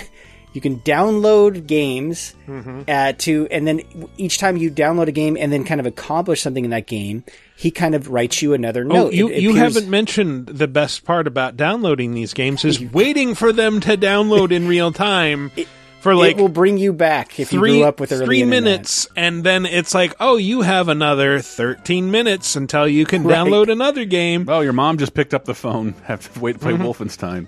Yeah, so thankfully, you know, to keep you busy for these three minutes, there's a pretty good solitaire game, or you can play other games that you've already downloaded. But also, you can't just download them all at once because there is a mm-hmm. bandwidth cap, which was a real thing. Like the the server admin would like set like, yeah, you can only use up this much bandwidth per day. We're paying for this bandwidth over here, people. And so it's like, it's basically after you download a game, it's there's like a 15 minute cooldown mm-hmm. timer, yeah. which they expect you to poke around that game a little bit. But it's there are some funny quirks there. But yeah, every every time you do something in a game. So one of the games I played, first of all, most of the games they don't really have many instructions. It's just kind of like part of the charm is this is you're meant to poke around and figure this stuff out. So I downloaded this game that was like this. It was a, a game of solitaire, but using uh, Hanafuda cards, right? Oh. And I have no clue how to read these cards or anything, and I you sort of have to figure out the rules to that game of solitaire as you go with with very minimal guidance. And uh, yeah, once you beat it, and if you beat it on each difficulty level, it sort of tells the story. So in the case of that solitaire game, it tells a story of this woman that you you're the guy who gave you the computer he met in Japan when he was over there working for one of these software companies and kind of progresses throughout like their relationship of like you know as coworkers and stuff so each of these games sort of has like a similar premise and story that gets sent to like this on screen it's like a personal digital assistant like an on screen PDA that's just like oh here's another note Mhm. about this thing and it, and it I think the way you can tell you're making progress in the game is there's basically like a little address book that fills in the names of these people, Hmm. and and it's it is just sort of telling the story of of like this '90s computing scene and this BBS scene, but it's also I think in what I've heard in many ways it's sort of telling the story of Zachtronics as a developer. Like it's it's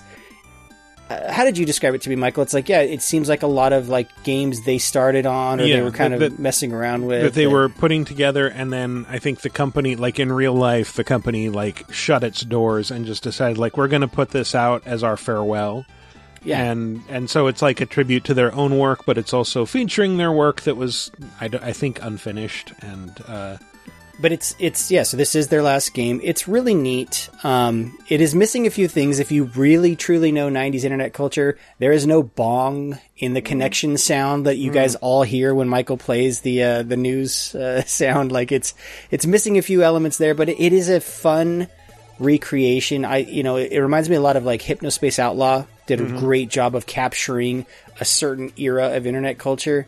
This is recapturing that as well. So um, again, if you have Game Pass, and especially on PC, uh, go check it out. It's I think it's really neat. Yeah. Uh, I don't. I think I've gotten en- enough out of it. I, I don't know that I need to unlock all the stories and stuff, but it's a cool little toy. and I went immediately like for the weirdest thing on the menu, which was like, hey, it's a game that a lot of people don't understand about building flesh sculptures. I'm like, I what is this? I have to download it, and it does perfectly hit a certain vibe that you saw a lot in like early '90s PC gaming, where you know th- there there wasn't quite uh, the mainstreamness of P- like PC, a lot of PC games that you see now, and it was sort of like this weird Cronenbergian cyberpunk kind of approach to, to game design. That uh, yeah, you see it mostly like in the Amiga era, um, and just just strange, unsettling kind of games that you start to wonder. It's like, is this cursed? Did I download a cursed game? And and no, it's just like you got your hands on something like I Have No Mouth and I Must Scream, or Right. Knights of the Crystallion, or some other just really weird game that nobody well, some, remembers. some of the now. things aren't games as much as like it really captures in early PC culture and BBS culture. There was like this hobbycraft scene of like Mhm. people just building these like kind of shareware apps. And one of the things on there, it's not even a game. It's this the the premise of it is this guy really loved a lot of the the toys that you'd get in Japan, like you know the the not robot toys. What am I? What's the word I'm looking for? Like, uh, Transformographers? No. Fleshlights. Yeah, yes, fleshlights. Awesome-o? No, man.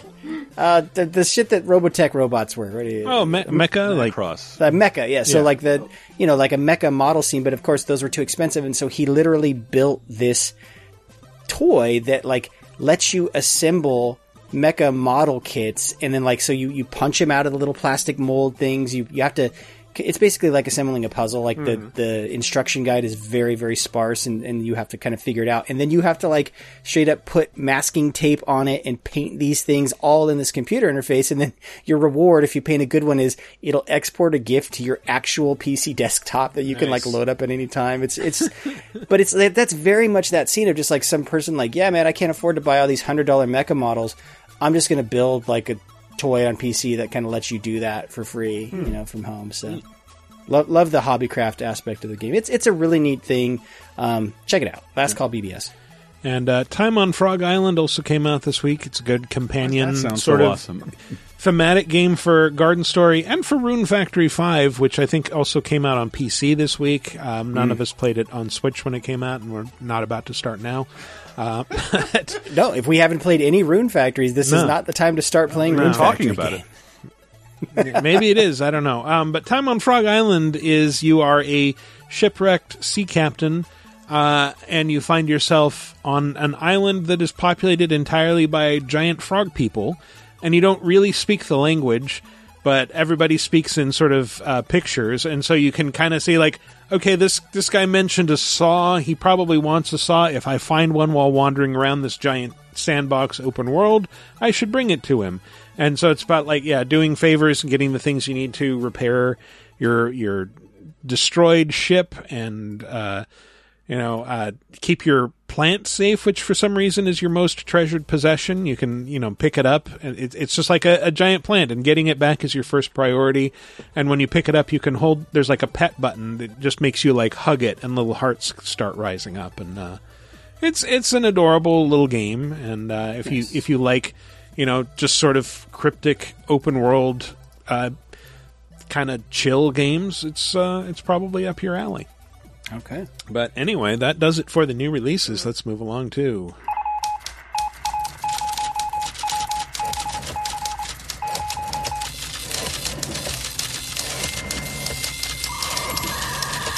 There it is.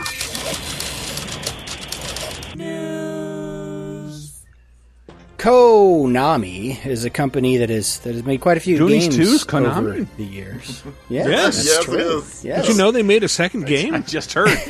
By the way, that was 1987. They made Wow. several Metal Gear games uh, starting 35 years ago because the series is celebrating its 35th anniversary, and in celebration, of Massive that, layoffs. Uh, no, they're, they Konami's Japanese Twitter account posted um, that they are going to try to relist a bunch of Metal Gear games that they had to uh, temporarily suspend sales of. So.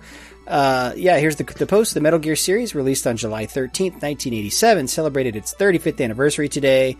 We're preparing to resume sales of titles that have been temporarily suspended.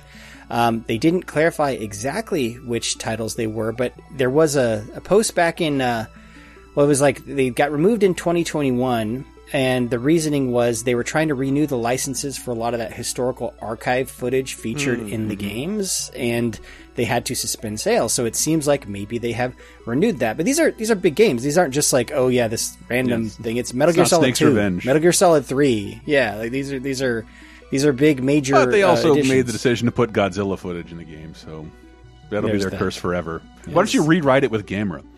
Gamera was a t- Gamera is really cheap.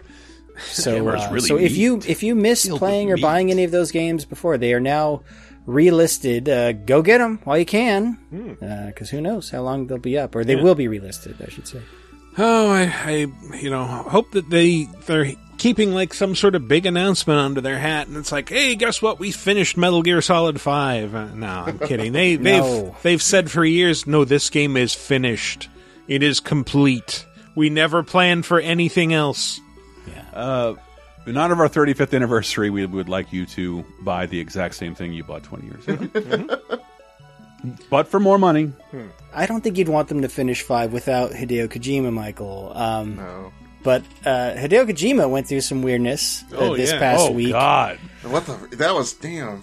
Uh, you probably saw on the news. I think this was happened as we were recording last week. So uh, Shinzo Abe, uh, he former wasn't prime- dead by the time we were stopped recording. Wow. Right. Yeah. For, former Prime Minister of Japan Mhm, yes. um, was assassinated uh, while at a campaigning event. I think he was campaigning on on his old party's behalf.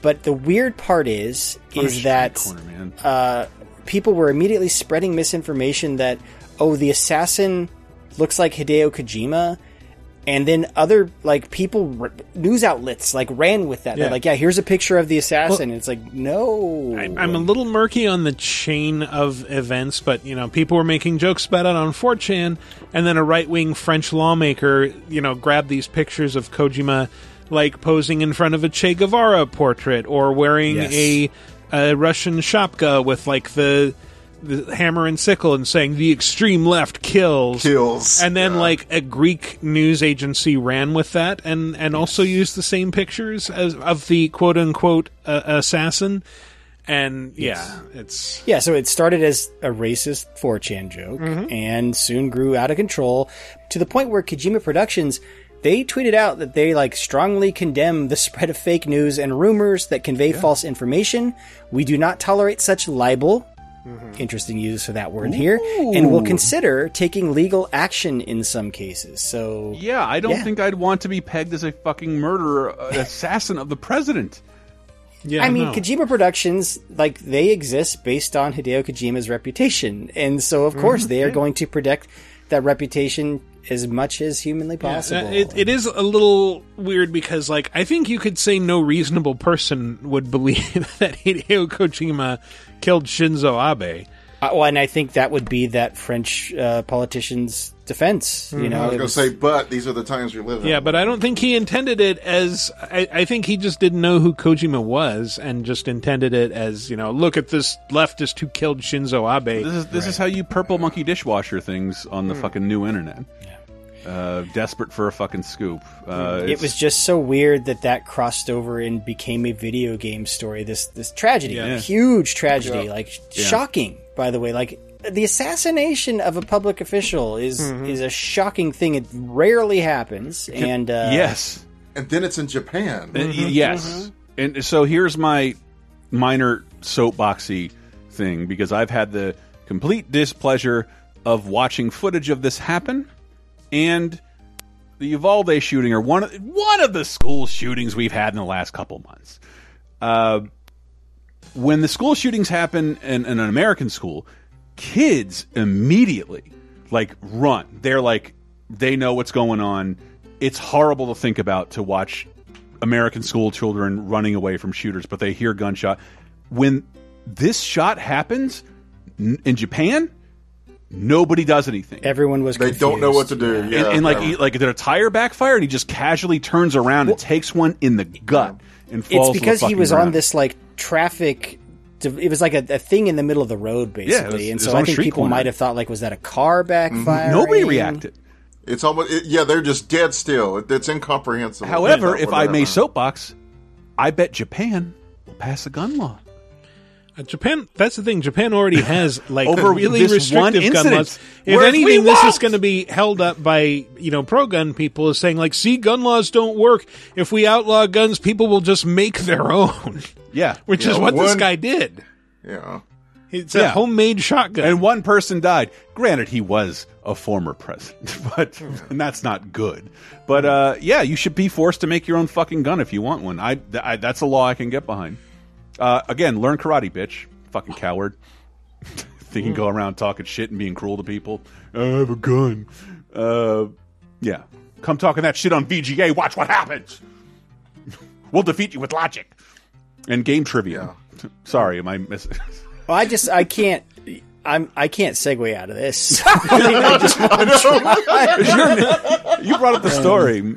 oh, but know, the, the I- next story flows so smoothly. It flows so this. well. Speaking of guns, a character that has guns in her stiletto heels. I don't know. Uh, Bayonetta three finally got a fucking date. October twenty eighth, baby. Wow. It's great news. To play it in March. Just kidding, but uh, probably.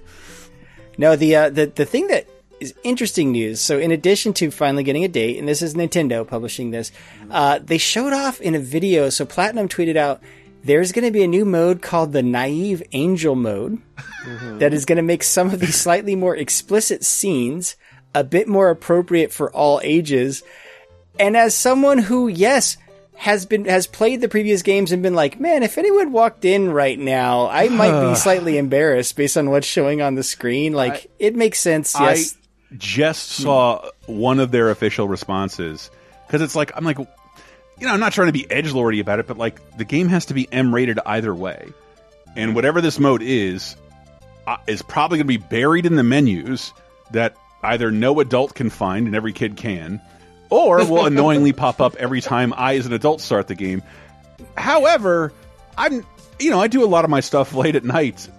That recent The Boys Herogasm episode, Right, yeah, I started yeah, watching it at eight thirty, and like I, I could see my neighbors getting home outside, and like I'm not. My TV faces the window. Fuck this. Yeah. I, I don't want anybody seeing what's this. going on right now. No, you you need you need a splash screen at the beginning that's something like uh, this game contains scenes that may be sensitive for some viewers. Do you want to see Amine titties? YN. Well, all all this does is apparently it just adds more clothes to Bayonetta. I- like it literally just covers her up. what I think is a positive here Being is like giving parka. people options, and every you know it doesn't have to be you don't have to be Bible thumpers or children. Maybe you just don't want to see that shit. Yeah. Unlike, unlike, I don't know if I've ever told this story on the show before. An old neighbor of mine in Los Angeles, who you know, obviously apartments close together. I looked over one night, and this is one of those people that had like a projector instead of a TV. Oh no! Full wall projection of hardcore pornography Wow. going on his wall. no shame at all, this man. None. I used to make it a point when I get on an airplane, like I'm going to show the most R-rated movie to the whole aisle because I don't want this seat, and I'm mad at everybody.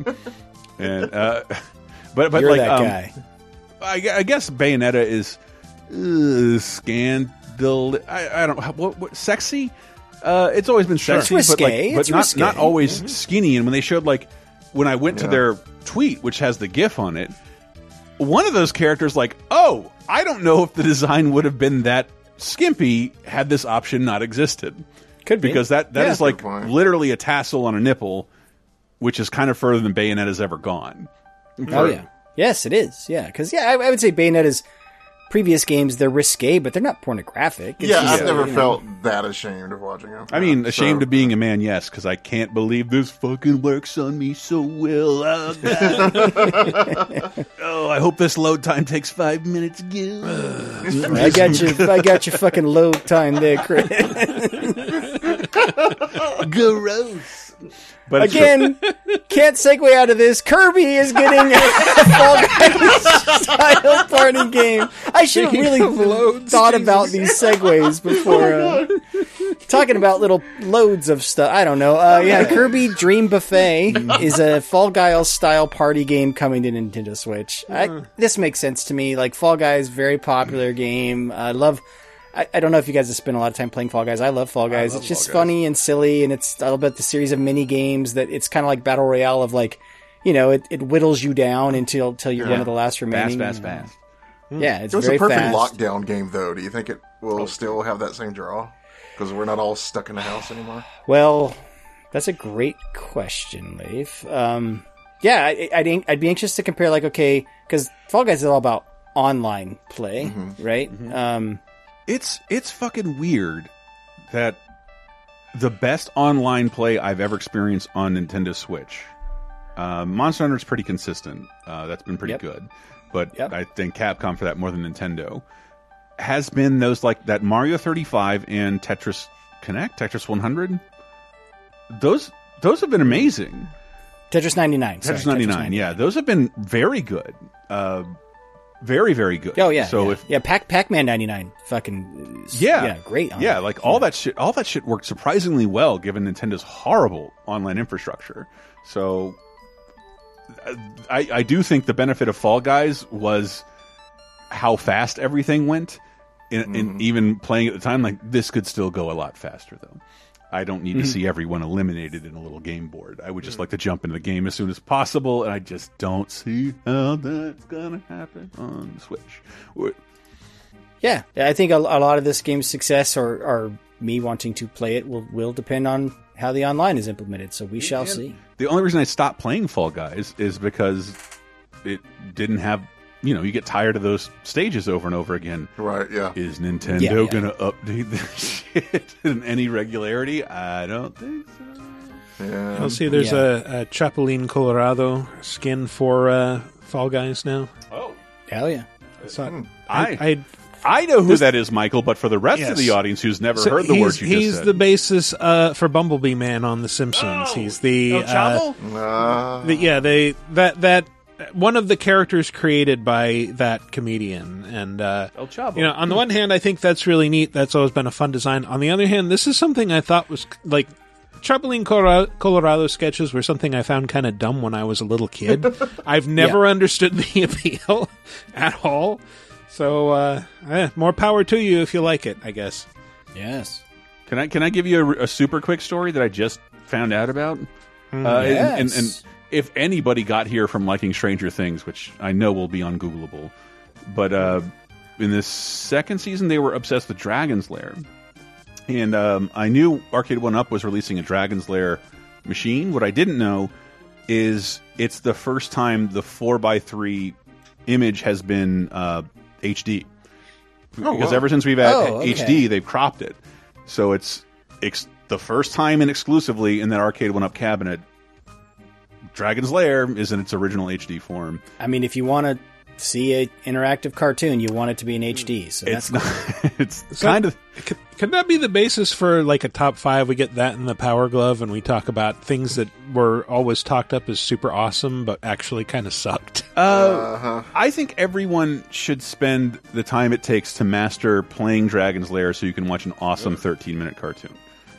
But it's if, it's a memorization game. Like, that's all it is. Is a That's memorization. is for.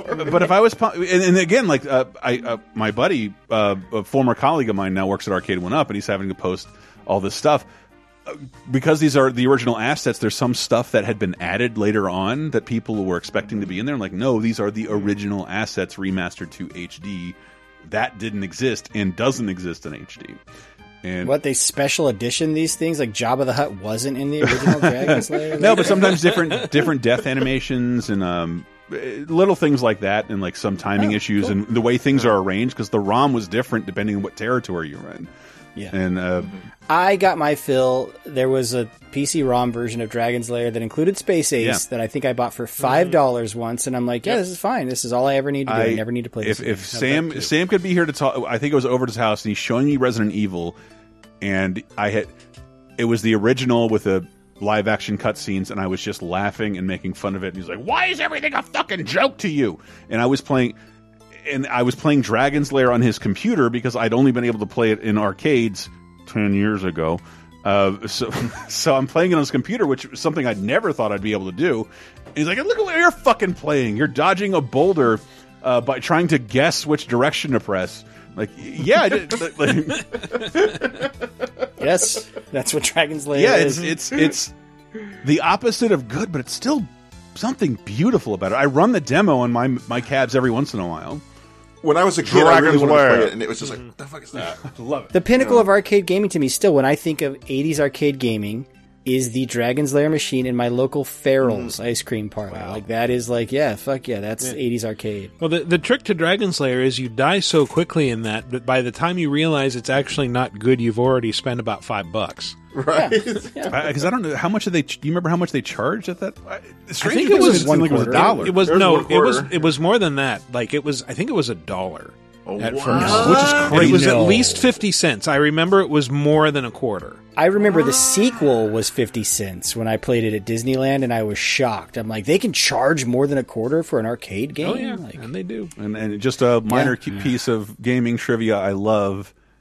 Whoever the fuck came up with trying to emulate Laserdisc based games like Dragon's Lair just named the program Daphne after Princess Oh. and Dragon's Yeah, Lair yeah, yeah. because that was 80% of what he'd be emulating. He or she would be emulating. Um, when are we going to get that uh, that mode that covers up Daphne? She's showing too much skin, man. It's a little much, but you know, it was the 80s. And it's also Don Bluth, who has a way of being disgusting in a G rated. Even his pizza is disgusting. Like, yeah, watch a piece of pizza and all dogs go to heaven. Like, the toppings are sliding off of it, and the Yeah, cheese and yeah. it's going down someone's neck while a cat smokes and blows at your face. Like, Don Bluth is the best. like that the cat smoking is an integral piece of this pizza. yeah, but and yet, like, if cats could light up a fucking heater, you kind of know most cats would be smoking, Yeah. right? It's yeah, yeah. Yeah. Anyway, um, let's see. Th- th- This is a positive story. So Xbox Series. I love the article. Just calls it the Xbox Series. So I'm assuming they mean Mhm. X slash S Yes. or X bar S, if you s if you will. Um, has already sold more than double what the Xbox One's lifetime sales were in Japan. So that's. Uh, I was wondering where this would be it's qualified. well, it's got to be considered a success for Microsoft. So here's the thing: um, it sold 260,000 some odd units, um, and Xbox One only sold 114,000 units. Still nowhere near the Xbox 360 sold 1.6 million units, and of course nowhere near what PlayStation 5 has sold in Japan. But still, you know, if you're Microsoft, I don't, I don't like to talk numbers, but Laser Time this week might get more downloads than Xbox sold in Japan on a monthly basis last generation. So it was so, it was that bad. Yeah. Yeah. And this, I mean, the Switch, obviously, all of those pale in comparison to the Switch, which has sold 25 million units since its launch in 2017 there in Japan. So, I love I love Nintendo and I love my Switch, but I want to make like a quiet plea, like, hey everybody, for for like two months, let's not buy Switches so Nintendo makes another one that's better, please, please. Uh, and last news story. This is something we we caught after we were recording again. RoboCop is returning to video games in a in a new first person shooter where Peter Weller is Wow. reprising his role as RoboCop in Rogue City. I don't know when the last time he's he's done that. But it's the uh, didn't didn't we talk about this? Didn't you say it's like the Rambo first person It's shooter it's people the or rail yeah. shooter? So the publisher is is Nacon or Nacon. I don't know how you pronounce. We don't know because their YouTube channel has like ninety times less subscribers than the Laser Time YouTube channel. Who are and I was like, who are these fucking people? Where they get the Terminator, RoboCop, and Gollum license? They have all these 80s licenses, and then again, so double it up. I don't know how to pronounce the developer's name. It's either Tayon or Tyon. It's T E Y O N. Uh, they are the people who brought you that Rambo game. Now from Tyon, I can ago. get into. you love to I was see really it. excited about it when I heard about it, but it mm. looks kind of like last gen. I don't want to be one of those No, guys. I mean- but it really does. So they also did that Terminator Resistance game. I think what what they're good at, or kind of And what their new- brand is. a new Terminator is- game, a new open world survival Terminator game. Yeah, Terminator Resistance and, and Rambo the video game. This is the same studio. They do. I loved Rambo the video Game. They game. do gore fests quite well. Like that is their niche. They're just like, yeah, we're gonna do a shooter where fucking everything explodes and bleeds. You know, so Mhm. uh, I loved Rambo the game. It was just an arcade game released on Steam. I think there were finally enough young people on Steam like, what the fuck is this? Why is this on rails? And like, yeah, that's the way shooters used to be. But the thing is, like, if you're a RoboCop fan, which I assume all of us are RoboCop fans, it's Watched one of the the greatest movies of all time. You should be. It's, Paul it just had an anniversary, another anniversary. I forget which one. 35, Uh, 35 years, I think. I think as of the day we're recording, uh, it's it's its Yeah. 35th anniversary. Yeah, so- uh, RoboCop is.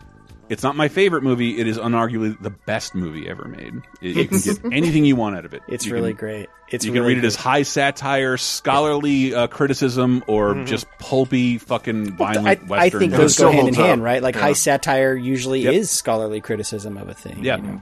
it's it's Paul Verhoeven grew up in fascism, just a, has an awesome story, and that's why Starship Troopers and RoboCop are so fucking good. But yeah, here's the thing. So, as fans of RoboCop, bakers can't be choosers. This is the only. RoboCop game we're getting, so you might as well look forward to that shit. This is the Can only can new I- RoboCop media.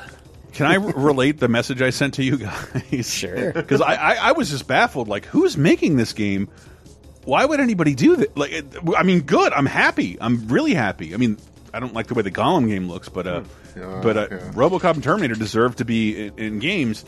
Who is doing this? How could anybody? How who, and who is this company who has no YouTube subscribers or Twitter uh, presence? And and then I realized this is almost exactly the equivalent of, of getting the Three Stooges and Lone Ranger games on the NES. Yeah. Uh, that what we're getting, and I did a whole laser time about this, and everybody yelled at me. But like, for me, that was a revelation. Just like, why are why am I why am I getting this stuff? My dad was bored watching in syndication when he was a child. Why am I getting games based on that on the NES? and here we are, boring Gen Z with our fucking RoboCop and Dude, Terminator come nonsense. on now, give him credit. They got that Peter Weller money. Peter Weller, I don't think has returned to the role, and I think he's done a couple of public events, but he hasn't returned to the role. Did he? Did he do Mortal Kombat? The voice in Mortal Kombat? That's a good question. He may have. He may have, or I thought he, he for a while, for like thirty years, he like backed away from it. He didn't want anything to do with uh, the RoboCop character. So that that to me is super exciting. Drop it. Uh, he Shit. was he uh, Peter Weller was the voice of RoboCop in Mortal Kombat 11. There you go. Nice. Yeah, that's that's what I thought. But that was his triumphant return. So coming back for a full game is is great. RoboCop one and almost two are Stone Cold American classics. Well, I, th- I think as long as he doesn't need to get into that suit, which would be a Yeah. traumatizing experience, Mhm. like he's fine Yeah. playing that role. He's like, yeah. Yeah, RoboCop 2 is like two really good movies and three really bad movies. All lot. tied The together Ro- as one movie. It is so much, and also like Peter Weller shouldn't be so. You got the role, man, because you were good and skinny. You were like that Venn diagram. Yeah. You're not the best actor in the world. You're Anthony Daniels with a chin, Mhm. and that's, Yeah. that's why you got the role. And directed by what? Erwin Kershner, right? Directed RoboCop 2? Didn't oh, he? I don't know. Yeah, maybe. But I, Yeah, I don't- Irvin Kershner. Yeah. There's parts of that movie I, I love. It just it's just weird. That was the '80s for you, where there'd be like this amazing movie and like four terrible sequels you don't need to watch. Yeah. Yeah. Yeah. RoboCop. I auditioned to be an extra in RoboCop 2. What? Hold on. Everything. I I remember this was filmed in Texas. Mm-hmm, it was filmed in Uh, Houston. Yeah. Tell me One- everything. One of the ki- one of the kids in my drama school was in there. You know who the, the girl who sprays uh, on the back of RoboCop, the sprays Yes. kicked me or whatever. That that was one of my friends in my drama what? class. Yeah, yeah, she, yeah. She, she was the one that got uh, hired. But yeah, I auditioned. you Did know, they get be to use any of that too. fake drug? Were they like, in, you The know, nuke? shooting You in their gonna try to nuke, buddy? the nuke. Yeah. But yeah, that was her. We'll edit this out later. I promise we won't tell the world you did nuke. Yeah, so RoboCop coming back to Vigi Games. Look forward to that in 2023. I will. Uh, well, let's move on to the community segment, which is always is segmenting our community. Last week's question of the week was, "What's the first time you remember a game really wowing you?" Uh, Leif, you weren't here last week. Do you have? Uh, does anything come to mind when I say that? for some reason, when I think of games that really showed me the potential, where it really made me interested in stuff like this, I do remember when I, when I was young enough, and people say it wowed us back then, but Atari games, I thought they looked like shit. Um, and even when I was even when I was little, but Yeah, parents got me a. Uh, Commodore 64 and stuff like this. And for some reason, it's Indiana Jones and the Temple of Doom. Uh, Sure. But that, that game out there, but it was in color. You know, I could actually imagine myself as Indiana Jones and all that stuff like that. So that to me, and it was a platformer, and I love platformers kind of. And, um, yeah, so that actually got me, you know, r- really interested in it. And, you know, there are other ways you could go about that. Uh, I guess later on, you know, I, I there's, there's different stages. Mist really amazed me at one time, yeah, and stuff. And I think what really got me hooked on fantasy RPGs, believe it or not, was Morrowind. So I want to say that's like different stages of my my brain. I don't. I don't know anybody with a ton of experience. I, I, I don't. Literally, don't know a human person with experience in the first two. Uh, what do you call them? El, not wow. Elder Scrolls. Elder Scrolls. It was. You were it gonna was say like Elden Ring. Mo- Mor- Morrowind was where like everybody, like where my fucking coke dealer was talking to me about it. Yes. Like, uh, yeah. I, I remember people talking a lot about Daggerfall online, like in the '90s, but it wasn't Mm-hmm. until years later that it's like, oh, that's part of Elder Scrolls. Oh, Mm-hmm. okay. Uh huh. That's the second. Yeah, I had to go back and play them. I didn't Mhm. play them at the time. Yeah. Just sounds like an emo band name. Mm. Daggerfall. Daggerfall. when daggers fall. when dagger falls. Uh, well, on VidjagameApocalypse.com, a man riding a woman riding a motorbike says definitely Doom in the early 90s. I'm, mm. I'm not sure what mm-hmm. my dad was thinking when he introduced me, a six year old, to that game.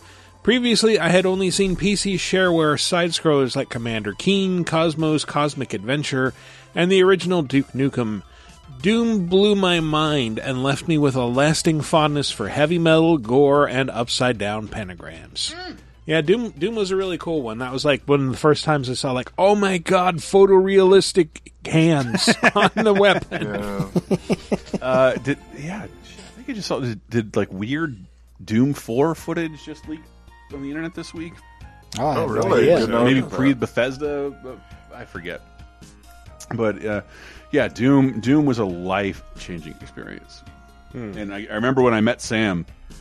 Uh, he's an engineer now, but he he had both Dooms, and he had so many books on how to make Doom. Do you remember that was a huge section in like a Barnes and Noble Mhm. on like how to fuck with Doom levels? How to and make your own was levels, how to make your own wads. Your Remember wad. Doom wads? Yes. so nuts, man. I wonder. I can't imagine those books are worth money. That's where but they were wads come from, fascinating. Chris. Nuts. Uh, oh god. Gross. Uh, Colin O'Hara says playing marathon is it Durandal or Durandal? Durandal. I think. Durandal on on my dad's computer back in the 90s.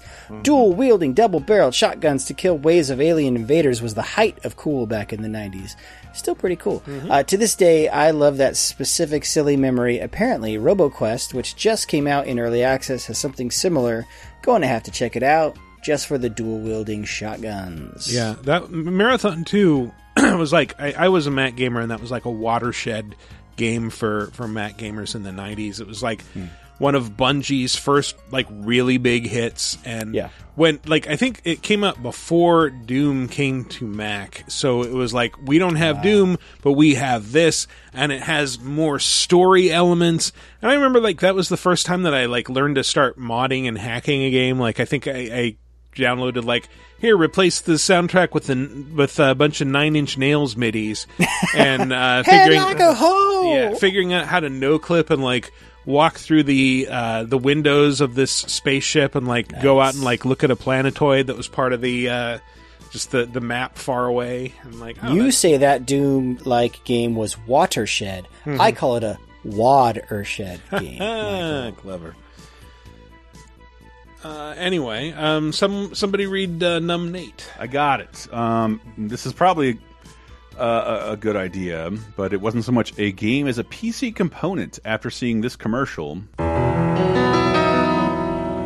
We have in our possession a chip. a chip that could revolutionize medicine as we know it. By performing a hundred billion operations a second,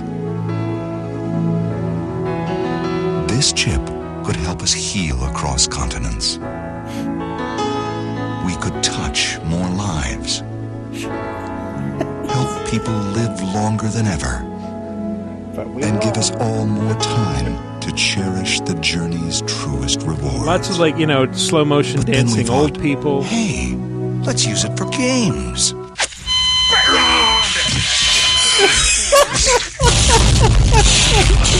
3DFX PC accelerators. So powerful, it's kind of ridiculous. You know, that game's a little violent for my taste. Uh, doctor, s- a surgeon with his hand covered in blood is saying it's a little too violent for my taste. I, I just want to hear like a, a marketing executive in the '90s, like, I don't give a hot gay fuck what the first 25 seconds of this commercial is. the last five seconds we'll have gameplay. Maybe. Yes. It it is peak '90s to like have complete disregard for human life, and yes, all these Yeah. amazing medical accomplishments we could have. Like, nah, we're gonna play some games on this bad boy. Fuck that. Get excited, Maga Lord. Uh, Numb Nate says, after seeing this commercial, I thought I would uh, see what the hype was about these 3DFX Voodoo cards. All my friends laughed at me for spending the high cost of $180 on the, t on the top of the line Voodoo 3 3000 video card. As soon as I launched a, a game that uh, featured Glide, my mouth dropped at at the chrome spinning 3DFX logo. to tie it to a game, it would have to be Carmageddon 2. Beautiful. It was a fun game before the Voodoo, but the card made uh, it eye-wateringly beautiful. Uh, I had never seen such smooth textures. All those who mocked me quickly jumped aboard the Voodoo bandwagon. Uh, we did not get off until Command and Conquer Renegade uh, put the final nail in the Voodoo series. Man, I've not How did that Voodoo. happen? Voodoo like owned the 3D graphics card space and then just Yeah, so did completely lost Sound it. Blaster for the audio card. Yeah. Well, with Sound Blaster, like at least we understand sound cards went away. Mm-hmm. Like they, they just stopped being a thing. Video cards didn't go away. True. It's just Nvidia and AMD like There are two start- companies. took it over. I don't know. I I just remember the old ads that I used to see for it that just had like, you know, set, had a, a cool looking F fifteen and said Voodoo, and then had like a shitty looking F fifteen and said Doo Doo. it's like man. the the thing from Crazy People, that movie with the like the ad campaign for Right. Sony. It's like Sony Boney. Like, what does that mean? It doesn't mean anything. it's like Voodoo remember that Doo movie. Doo.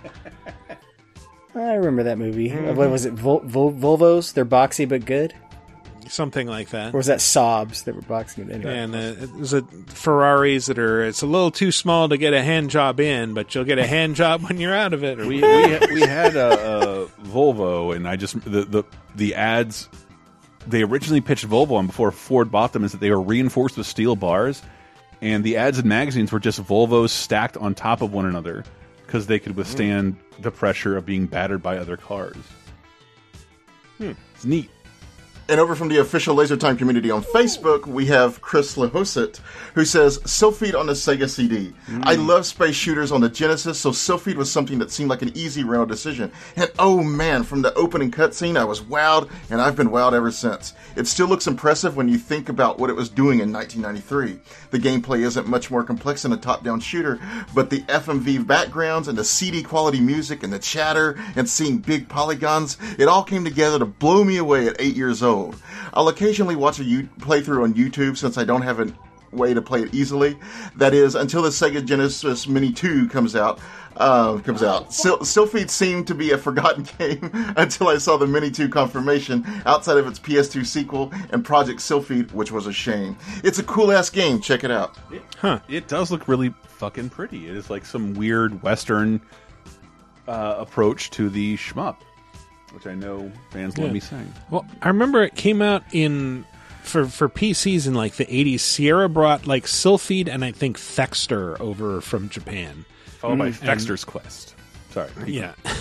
Real, real quick, I want to touch on that because anyone who gives us shit for using the term shmup can fuck off and stop listening. Honest to God, if you complain about that, I hate assholes who complain about languages that language that can be universally understood. Suck a dick. Enjoy Kate Bush, kids. Don't listen. okay, Jesus. anyone else we can piss off and just tell to stop listening. Like let's uh, let's, Uh, It's let's just, roll it's it all just people together. like I do, I do it to Adam all the time. He's like, just don't say SNES. I'm like, we're not on the internet, man. I'm gonna fucking. Yeah. You know what I'm talking about? I would say I would say one letter if I could, so we could. But but quick- shmup people like the people who hate the word shmup they're they're like oh that's like they almost act like it's offensive to the genre. Yeah. I'm like I don't think this nearly dead genre gives a fuck what we call Yes. it as long as we're talking Hey, about yeah, your genre is lucky. I'm talking about it. it. No shit. Don't you know if we all forget it exists, it dies for real a second time. And, and uh, the show is here for one reason, and one reason only. It's to not let things die. Hmm. Silpheed, ladies and gentlemen. Silpheed, it's great. Chris is not wrong. Uh, Elsie Williams says, When I saw that Mario could fly in Super Mario World, it was unbelievable.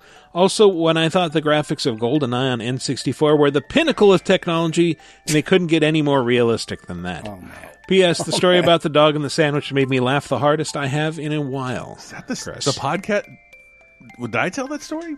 Yeah, You did. it's your dog with the Dunkin' Donuts non sandwich. I certainly didn't tell the story about I know. I just like your dog.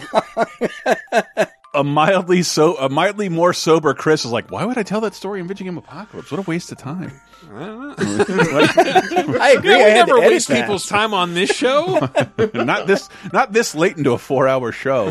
now, if you if you listen to Bob Odenkirk, the definition of good comedy is you completely wasted people's time. Like that's how he measures if comedy's good or not. Oh, Bob's that new Better Call Saul. Let's just start talking about mm-hmm. that instead. This is now No. better listen to Better Call Saul. You have other shows to talk about. Better and Call and Chris Saul. Baker answered. Someone read Chris Baker. Chris Baker says, Hey, Chris Baker. My first gaming wow was the first game I remember playing Pac-Man. I was probably four. If I press up, he goes up. If I press left, he goes left. If I eat that big one, he can eat the ghost. Holy crap.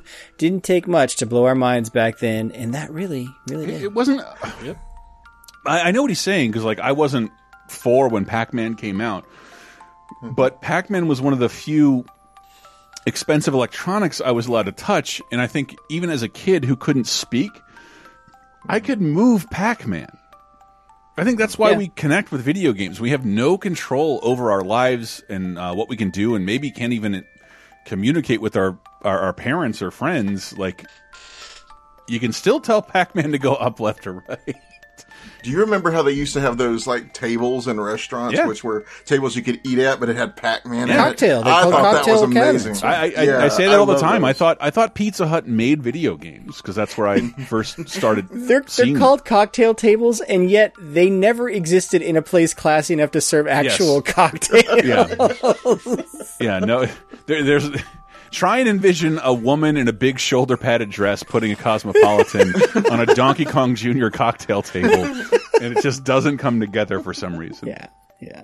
Patrick Imbo says, uh, "My first real wow moment." Uh, but I remember his seeing first it- real wow, he says. Oh, not my first real wow, but I remember seeing a Dreamcast kiosk showing off a racing game. I, I think it was M- MSR.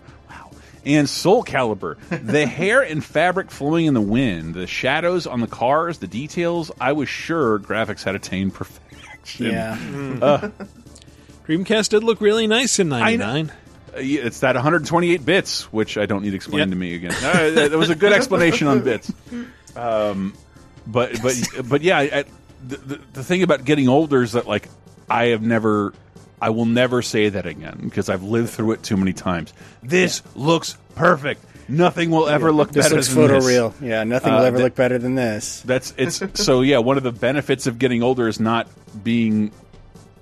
You know, there's no re- there's no there's no reason to not feel that way. So I'm not saying um, go nuts, make your YouTube videos, but uh, yeah, that can't happen for us anymore. We've just lived through too many like mind blowing moments, and as time moves faster, we expect them to happen with more frequency, and they I, don't. I think you have to have a little imagination because I used to like pull my mom in a room, like, "Mom, Yeah. check out these graphics. This is photoreal, right?" And she even at the time she's like, "No." Okay, well. Fine. I guess I'll play Star Wars Masters of Teras Kasi by myself, Mom. Thank you very much. I guess you will. Uh, from Logical Dojo, we have uh, Star Wars Rogue Leader Oh. was my launch game of choice for GameCube. Not sure why I chose it over Luigi and his mansion, but I'm glad I did. It was like living the his trench run and really exposed me to that universe and made me the fan I am still. Suck it, NES Star Wars. SNES. That's, that's Star Wars. Yeah. I think I think Star Wars games sucked from the arcade until uh, polygons. I, I don't have any affection for any Star Wars games of the 2D era. Wow. And You, uh, you didn't have a PC pl- rocking X-wing versus Tie Fighter, though. Oh no no no! I did I did play those, but I'm I'm saying, uh, but but how I, I just think they're actively bad. Um, Those games and where we live now, like we only have ridiculously good Star Wars games. Maybe you don't like the monetization options, but it, this still looks and plays amazingly. Yeah. Uh, and, and I'm saying that as someone, I was. I'm just going to bitch about this because I have nowhere else to do it other than our video game podcast at four hours in. I played so much Lego Star Wars, I think I wanted 100% it. It is the glitchiest fucking game I've ever played, and it's impossible to do that with because there's just certain things you can't accomplish for no reason. Uh, nothing works really well when you like switch characters around. Never mind, this is not the place to bring it up, but it, it, it is kind of hilarious because like the least glitchy games for years were the Legos Lego games. And yeah, I've, I've encountered several things like this is impossible to finish. I can't do. I, Our second best game of the year. This is Yeah. good to know now. I mean, but like, yeah, I had. I had dozens of hours of fun, but it was just like trying to get a platinum trophy in it, which is uh, outside of like the Spider-Man games is and Ghost of Tsushima is a miserable experience. I would wish and recommend to no one. Platinum trophies are stupid. Don't do it. And platinum trophy is just you got all the trophies. Yeah, I know, but like, hmm. getting all the trophies means doing all the things. Typically, Hard, harder in some games than others, for sure. Hmm. I appreciate my Avatar: The Last Airbender uh, platinum. Well, that that one was super easy and surprisingly fun. Someone's going to correct me. about And a that, there was never out on PlayStation. I know, but the hmm. people it was meant for got it. Yeah. Look, I lived through the days of getting a thousand gamer score on Open Season, the video game. All right, That is the best teaming of Ashton Kutcher and Martin Lawrence that has ever happened. right? Yeah, bring them Show back. me a better one. with, with music I'll by wait. music by the replacements Paul Westerberg. God, just so many all stars. Here's a question: Do you think that the Burger King Xbox 360 games would have performed as well if they hadn't been a source of achievements? I think yes, because like uh, I remember like I had just started in the games industry and I had to buy an Xbox, and then you, you had to buy like the extra hard drive and the and there were no games at that point a year in under forty dollars, and here are these games for seven dollars. True. Why wouldn't you get those? Uh, it usually takes a lot longer to get titles on that budget level. They, they, they were incredibly priced compared to. I remember having to buy my first game, a used copy of Crackdown, which has been out for like eight months, for like forty bucks. So yeah, I could buy three Burger King games for half of that. yeah, and get a and get a Whopper while you're at it. yeah, and, and, and, and yeah, and get uh, achievements in diabetes. Achieve Achievabetes. So, new question of the week. Um, building on our, our 80s theme, let's open the nostalgia floor and ask people what is something from your childhood, a memory from your childhood that a kid today would not understand? I guess for me, it is you know, back in the day, we had these things called arcades, and you know, everybody knows about arcade culture. Like that's been sort of enshrined in the popular consciousness. Like people understand that, like there was a time when, in order to play good video games, you had to go to a place that had a bunch of them, and you had to often wait in line for the privilege of dropping a quarter into one of them uh, that you, you'd maybe saved all week for, for like the five bucks that you would blow in 10 minutes at this arcade. And, uh, but, you know, you, you would often, I, no, I guess, I guess modern kids would understand being paired up with an abusive person at this game, waiting in line for the privilege of playing t- next to some 40 year old dude in 1987 who's hanging out around a bunch of uh, pre-adolescents. No, it was, it was at a Chuck E. Cheese, and uh, yelling at kids who join in, like, "What the fuck? I'm not playing doubles." Yeah. I'm Like, having a not only not only being matched up with somebody, but being matched up with somebody who does not fucking want to play with you and is annoyed that you're there. I bust my hump at the Chess King all day to come into this. Uh, just people Yeah. working out their frustrations, usually mall related frustrations. yeah. uh, I- but that's an excellent point, Michael. That in order to see superior graphics for what felt like the majority of my childhood, mm-hmm. you would have to go to an arcade and shell out big money. And it makes me wonder how movie theaters still exist because Oh, I want that experience. they they've been surpassed in every way in games at home. But like I I, I guess that like unless you're playing competitive games in an arcade, it's kind of a single. It's not a communal experience. Me playing Strider is not not a communal experience. You might play Strider, and then like a kid would come up behind you, like, "Oh, you're playing Strider. You're doing really good at Strider. I'm going to watch you play Strider." These are now things, we're going to be best like friends. you just watched Doctor Strange Multiverse of Madness and didn't pee yourself. I'm going to look at you and watch you while you don't do that. Like uh, that's, that's, that's it's not the same thing. Like like we're all, we uh, you. It's not the same thing because one person is getting the superior experience and the other people are getting spectator experiences. Hmm. Whereas Yeah. movie theaters exist because everybody gets the spectator experience. Well, really, really, nobody's like, "Oh man, you're real good at Strider." Everybody's like, "I hope you die at Strider so I can play Strider." I, I, I miss arc- I miss arcades dearly, but like I'm not a wealthy person, and like any arcade I've been to, like m- my TV's better than that. Like, I, Well, it's funny that you say that because uh, you. This is one thing that should have crossed my mind with the games that wow you. Okay, so we had the SNES games and everything, Mm-hmm. and I remember seeing TMNT, the arcade Oh. game, Mm-hmm. and being like, "Oh my god, it looks like the cartoon," and now. stuff like that. and they came out on the NES or something. I was like, wow, this looks like shit. I want to go back to play the, the arcade version. Yeah.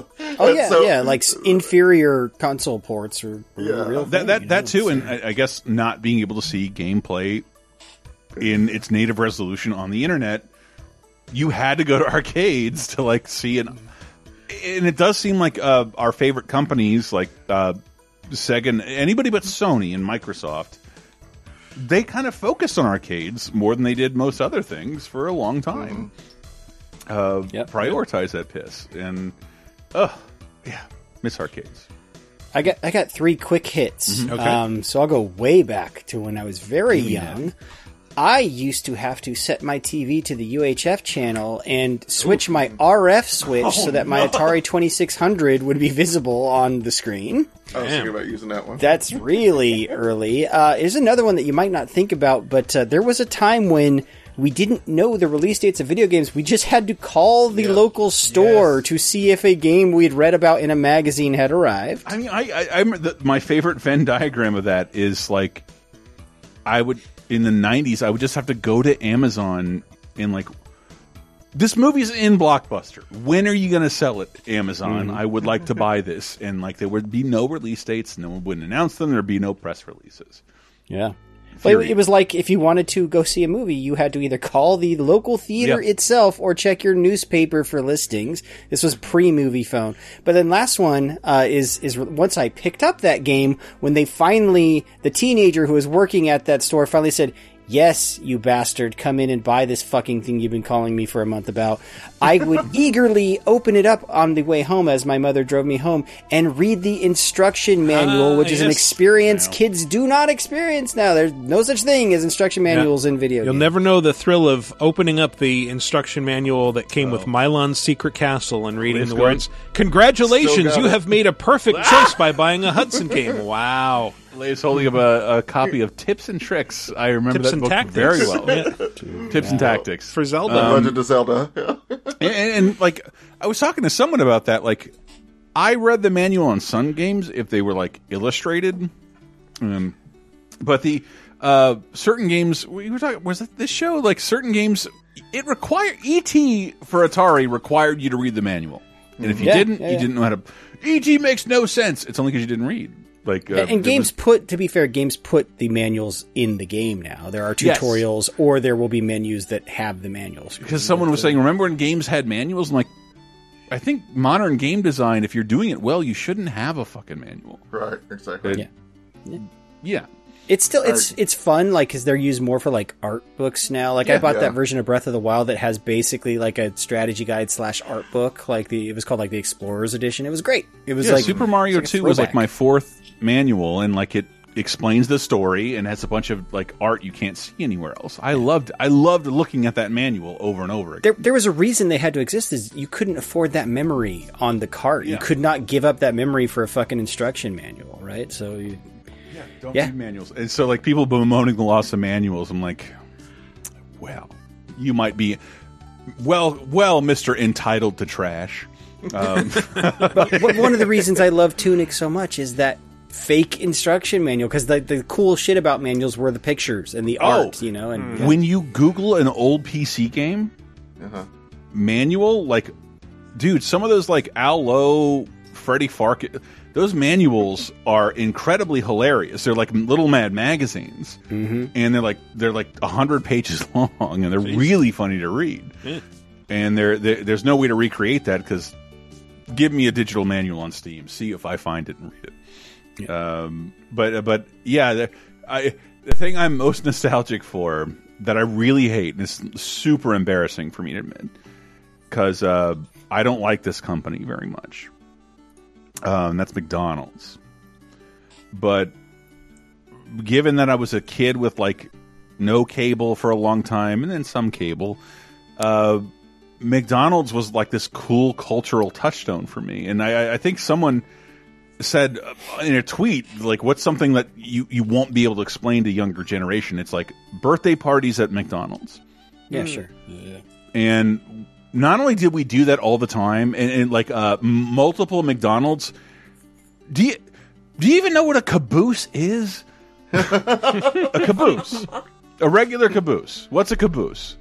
I mean, Like, like the last card on a train? Yes, like the. La- I, I even just learned like that's where the crew kind of slept. Right. Um, who was working on a train when they decommissioned cabooses in the seventies. For some reason, our McDonald's in Florida bought them and turned them into like adjacent birthday stations, and Oh, they'd have cool. working wheels, and you could climb up on them.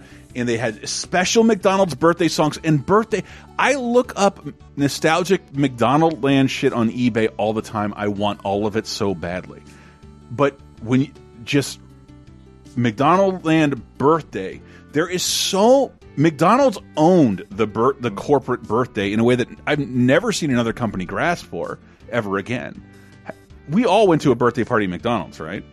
Yeah. Oh yeah, yes. Yeah, multiple It was ones. one of the most popular options. It was that skating rink, maybe a movie. Yeah. those are the big three. But but, but the idea that like Chuck E. Cheese. Who is Yeah, going after go. the birthday audience for anything else? Like, oh, it's no one. Oh, no one. No one. No, no one wants to host a birthday party for children. And I, I, you know, if you have children, you probably know why.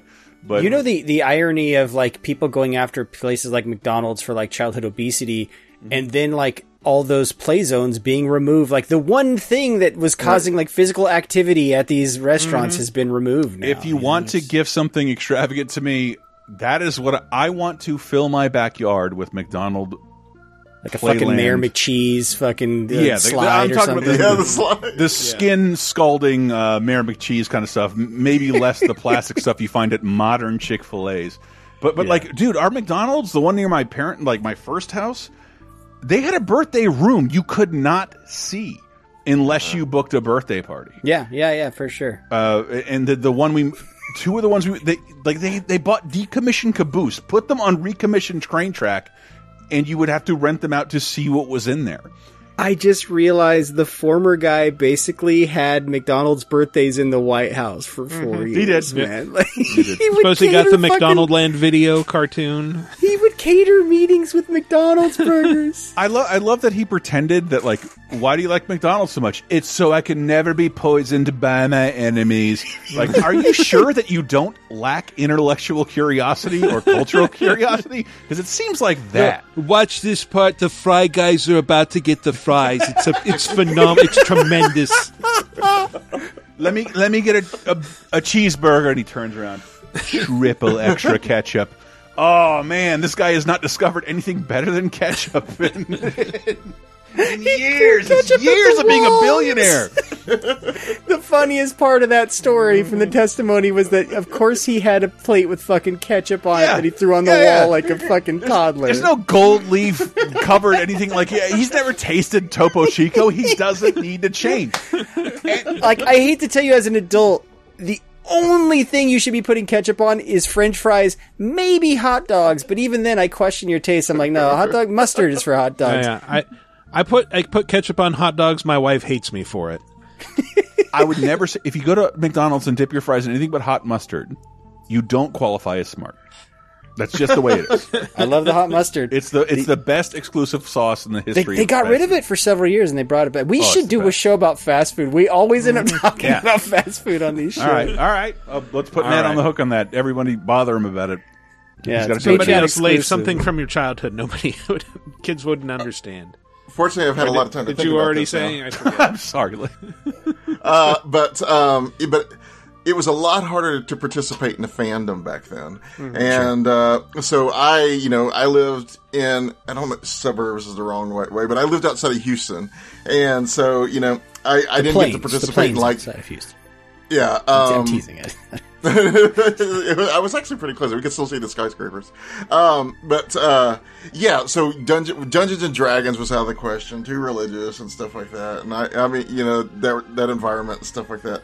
So, but so it was like if you wanted to get some cool like fan club and stuff, you had to tear something out of a magazine. Then you had to write the stuff on an envelope and stuff. Usually, you had to put some cash in there Uh-huh. and stuff like that. And then you had to mail it off. Sometimes it would like six weeks or something to get your stuff back, and you're like, you're cool. If you were lucky, usually you'd forget you'd mailed away for something, and then you just you just show up one day like, "What the fuck is this?" Oh yes, I mailed So- that back in 1986. Sure, I remember that. Actually, when I think about it, I, I I've told that story before. I, I, I you know there's no internet, and uh, I dug through my albums and whatever I could in my life to send away for for a newsletter or anything, just like anybody I can contact.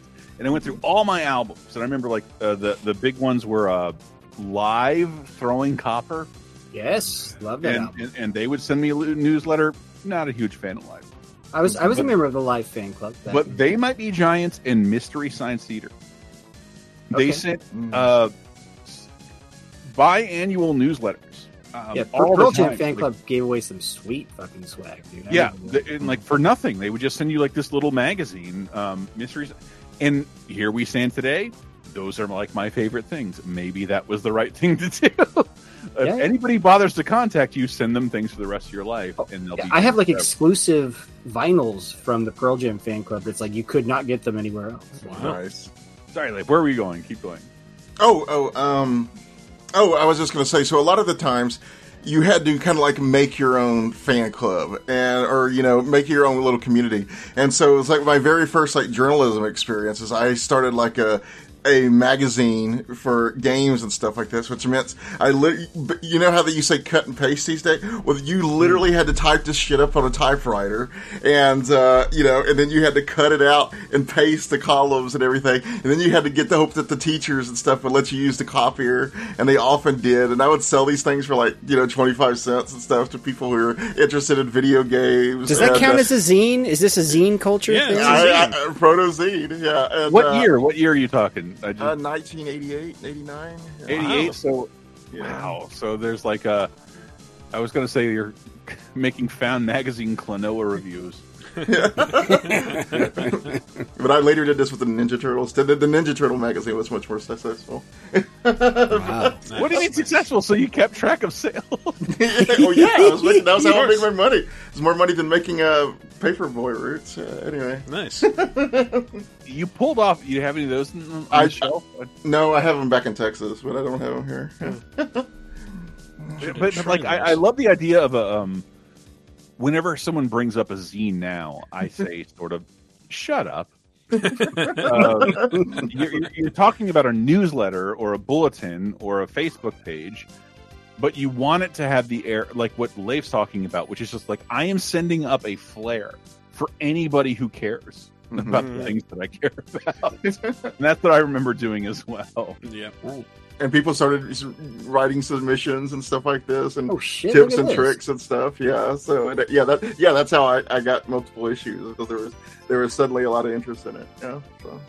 Regular fucking Hearst. I'm here. interested. Little, little publishing magnate as a kid. I'm interested. I want to see your Ninja Turtles '88 zine. I'd love to see that shit. Yeah. Nice. So, what is something from your childhood that today's kids wouldn't understand? Uh, begging, begging your pardon if you are still in your childhood, you probably shouldn't be listening to this show. Yeah. Why? Yeah, why would you? It's like, be like listening to your dad and his friends Yeah, talking. yeah, that sounds hours. terrible. Yeah, the- the- these these are for adults coping with the way the world sucks for them. That's what the show is for. Yeah. Our demo. So let us know things from your childhood that today's kids wouldn't understand. Go to VidjagameApocalypse.com, answer into the comments for episode 480. Alternately, you can visit us on the official Laser Time community on Facebook. There'll be a thread there where you can answer, or ping us on Twitter at VG Apocalypse, and we will read the answers on next week's show. I want to read this, and I don't I don't care if it's game related, but if you if you start shitting on things that happen today, then I don't want to read it. Fair Uh, enough. Tell me why you love a thing of yesteryear without shitting on the things that did. Yeah, Yes. keep it positive. Doesn't, doesn't have to be games. It can be anything. Uh, Yeah, well, everything I said, I qualified with like I didn't know any better. Mhm. Uh, it doesn't make it, it. It's not better. Ugh, I hate fucking. Yeah, and don't don't be like I was able to use the N word without consequence in a Oh, white God, suburb. please don't do that. Yeah, don't do that. You guys are acting like we don't have edit power to pull the ones we like to No, read. we're helpless. We're babes I- in the I- woods. I've had a, a awful time talking to a lot of conservatives lately, and I, I don't like their nostalgia. And I'm like, you can't do this anymore. I'm like, that is never how Michael, Matt, and Leif and I talk about things.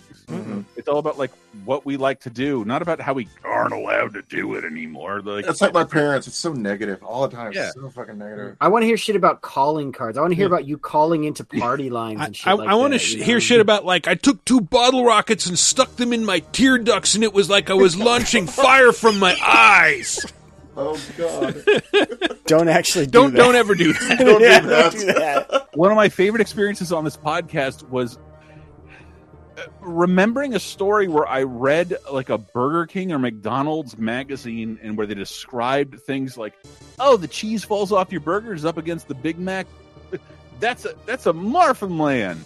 And a long fry that's called a loomster, and like I still remember that and call it that, and I hate their marketing. and I said it on a podcast, and two people were like, "Loomster, man, I I, I still do that too." Harsh realm, bro. They got me. Wow. Shot me with a fucking loomster. The loomster.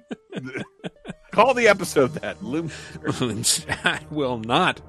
Wait, it, it reminds me of that bit on what was that HBO early HBO show? Not necessarily the news, where he would Hmm. make up words for things. Like he made up a word for that mustard water that comes out of the bottle if you don't shake it properly and shit. I don't know. That's a very old it reference. Sniglets or something. Sniglets, Easy, Michael. Yeah, Cinemuck is the stuff that, that congeals on the floor of movie theaters. See, I knew I- Michael would. I, know I went on a huge, not necessarily the news because I didn't see it, uh, but one of my favorite movies when I was a kid uh, is The Dirt Bike Kid.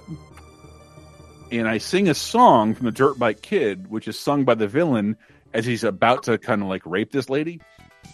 Um, you know, it's the 80s. That's, that's Sounds just like what a you great did. movie. With a movie that stars Ralphie from the Christmas story ejaculating yeah, a bike yeah, to yeah. life. Yeah, giving his bike a boner as he's cleaning it. Yes. Clearly, but it's all not necessarily the news people. And the villain is like, uh, who is that knocking at my? He's like, has a woman trapped in there. Uh, and I, I'm like, why does that guy's voice sound familiar? And it was uh, the host of not necessarily. He's the voice of Earl Sinclair in Dinosaurs. Oh, okay. wow. And and Henson didn't. All Jim Henson was like, nobody can be a voice if they can't be a puppeteer. And that was like the first time they, other than Emmet Otter, they sort of did that. Um, you get a lot of cel- celebrity voices. That's why you've never heard Earl's voice again. The, not necessarily the news guy. I'll shut up. We all got to pee. yeah. Yeah. That's the end of our show. But let's go with some plugs. Uh, Leif, is there anything you wanna you want to direct people's attention to, or Uh, if you want to see some very boring takes on stuff, you can follow me on Twitter at Leif Johnson. That's L E I F J O H N S O N. Um, for a little bit more interesting stuff, you can look at my Instagram where I mainly take pretty photos, and uh, that's uh, Isleif, which that's I S L E I F. I haven't really posted any photos in a while. I guess I, I haven't been in the mood or something. You take but, great uh, photos, buddy. Thank you, I appreciate that. But those are the main places you can find me. Yeah. Uh, it- it's one of those things that makes me uh, love and hate you. Does he have a good understanding of his camera, or just live in a beautiful place? I tried to see the beauty in the world. it's hard these days. And you were, and I, I didn't. We didn't start following one another until lockdown. So it was just like you, like taking like pictures of desolate places with like nothing in them. I think I'm better at nature, nature photos. Yeah.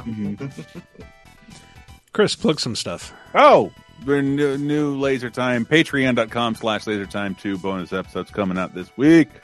Uh, yeah, love you guys. Thanks for listening. Um, this has been an indulgent episode that I've really had fun doing. So, thank Oh. you. Glad you enjoyed it. Hmm. Matt, anything or Patreon.com slash laser time Mm. so that uh, I can get paid for editing this long ass segment. yes, this two-hour segment. My God, um, if it's less than that, Matt did a phenomenal job of editing it. Uh, as always, you can visit us. Get an editing tool. Uh, someone make an app that detects my voice. Mhm. And And just, just zero it out. Just truncate. I'm sure I could find it. We got effect in truncate Audacity silence and then truncate Chris. Truncate Chris. The plug-in. There's got to be a plug-in in Audacity. yeah, yeah. Uh, anyway, as always, you can visit us online at VideoGameApocalypse.com. Uh, follow us on Twitter at VGApocalypse and follow me personally on Twitter at Wikiparaz. That's W I K I P A R A Z. If you see Screamin' Jack Porkins, you know that's me. Uh, anyway, thanks for listening, everybody. We'll see you next week.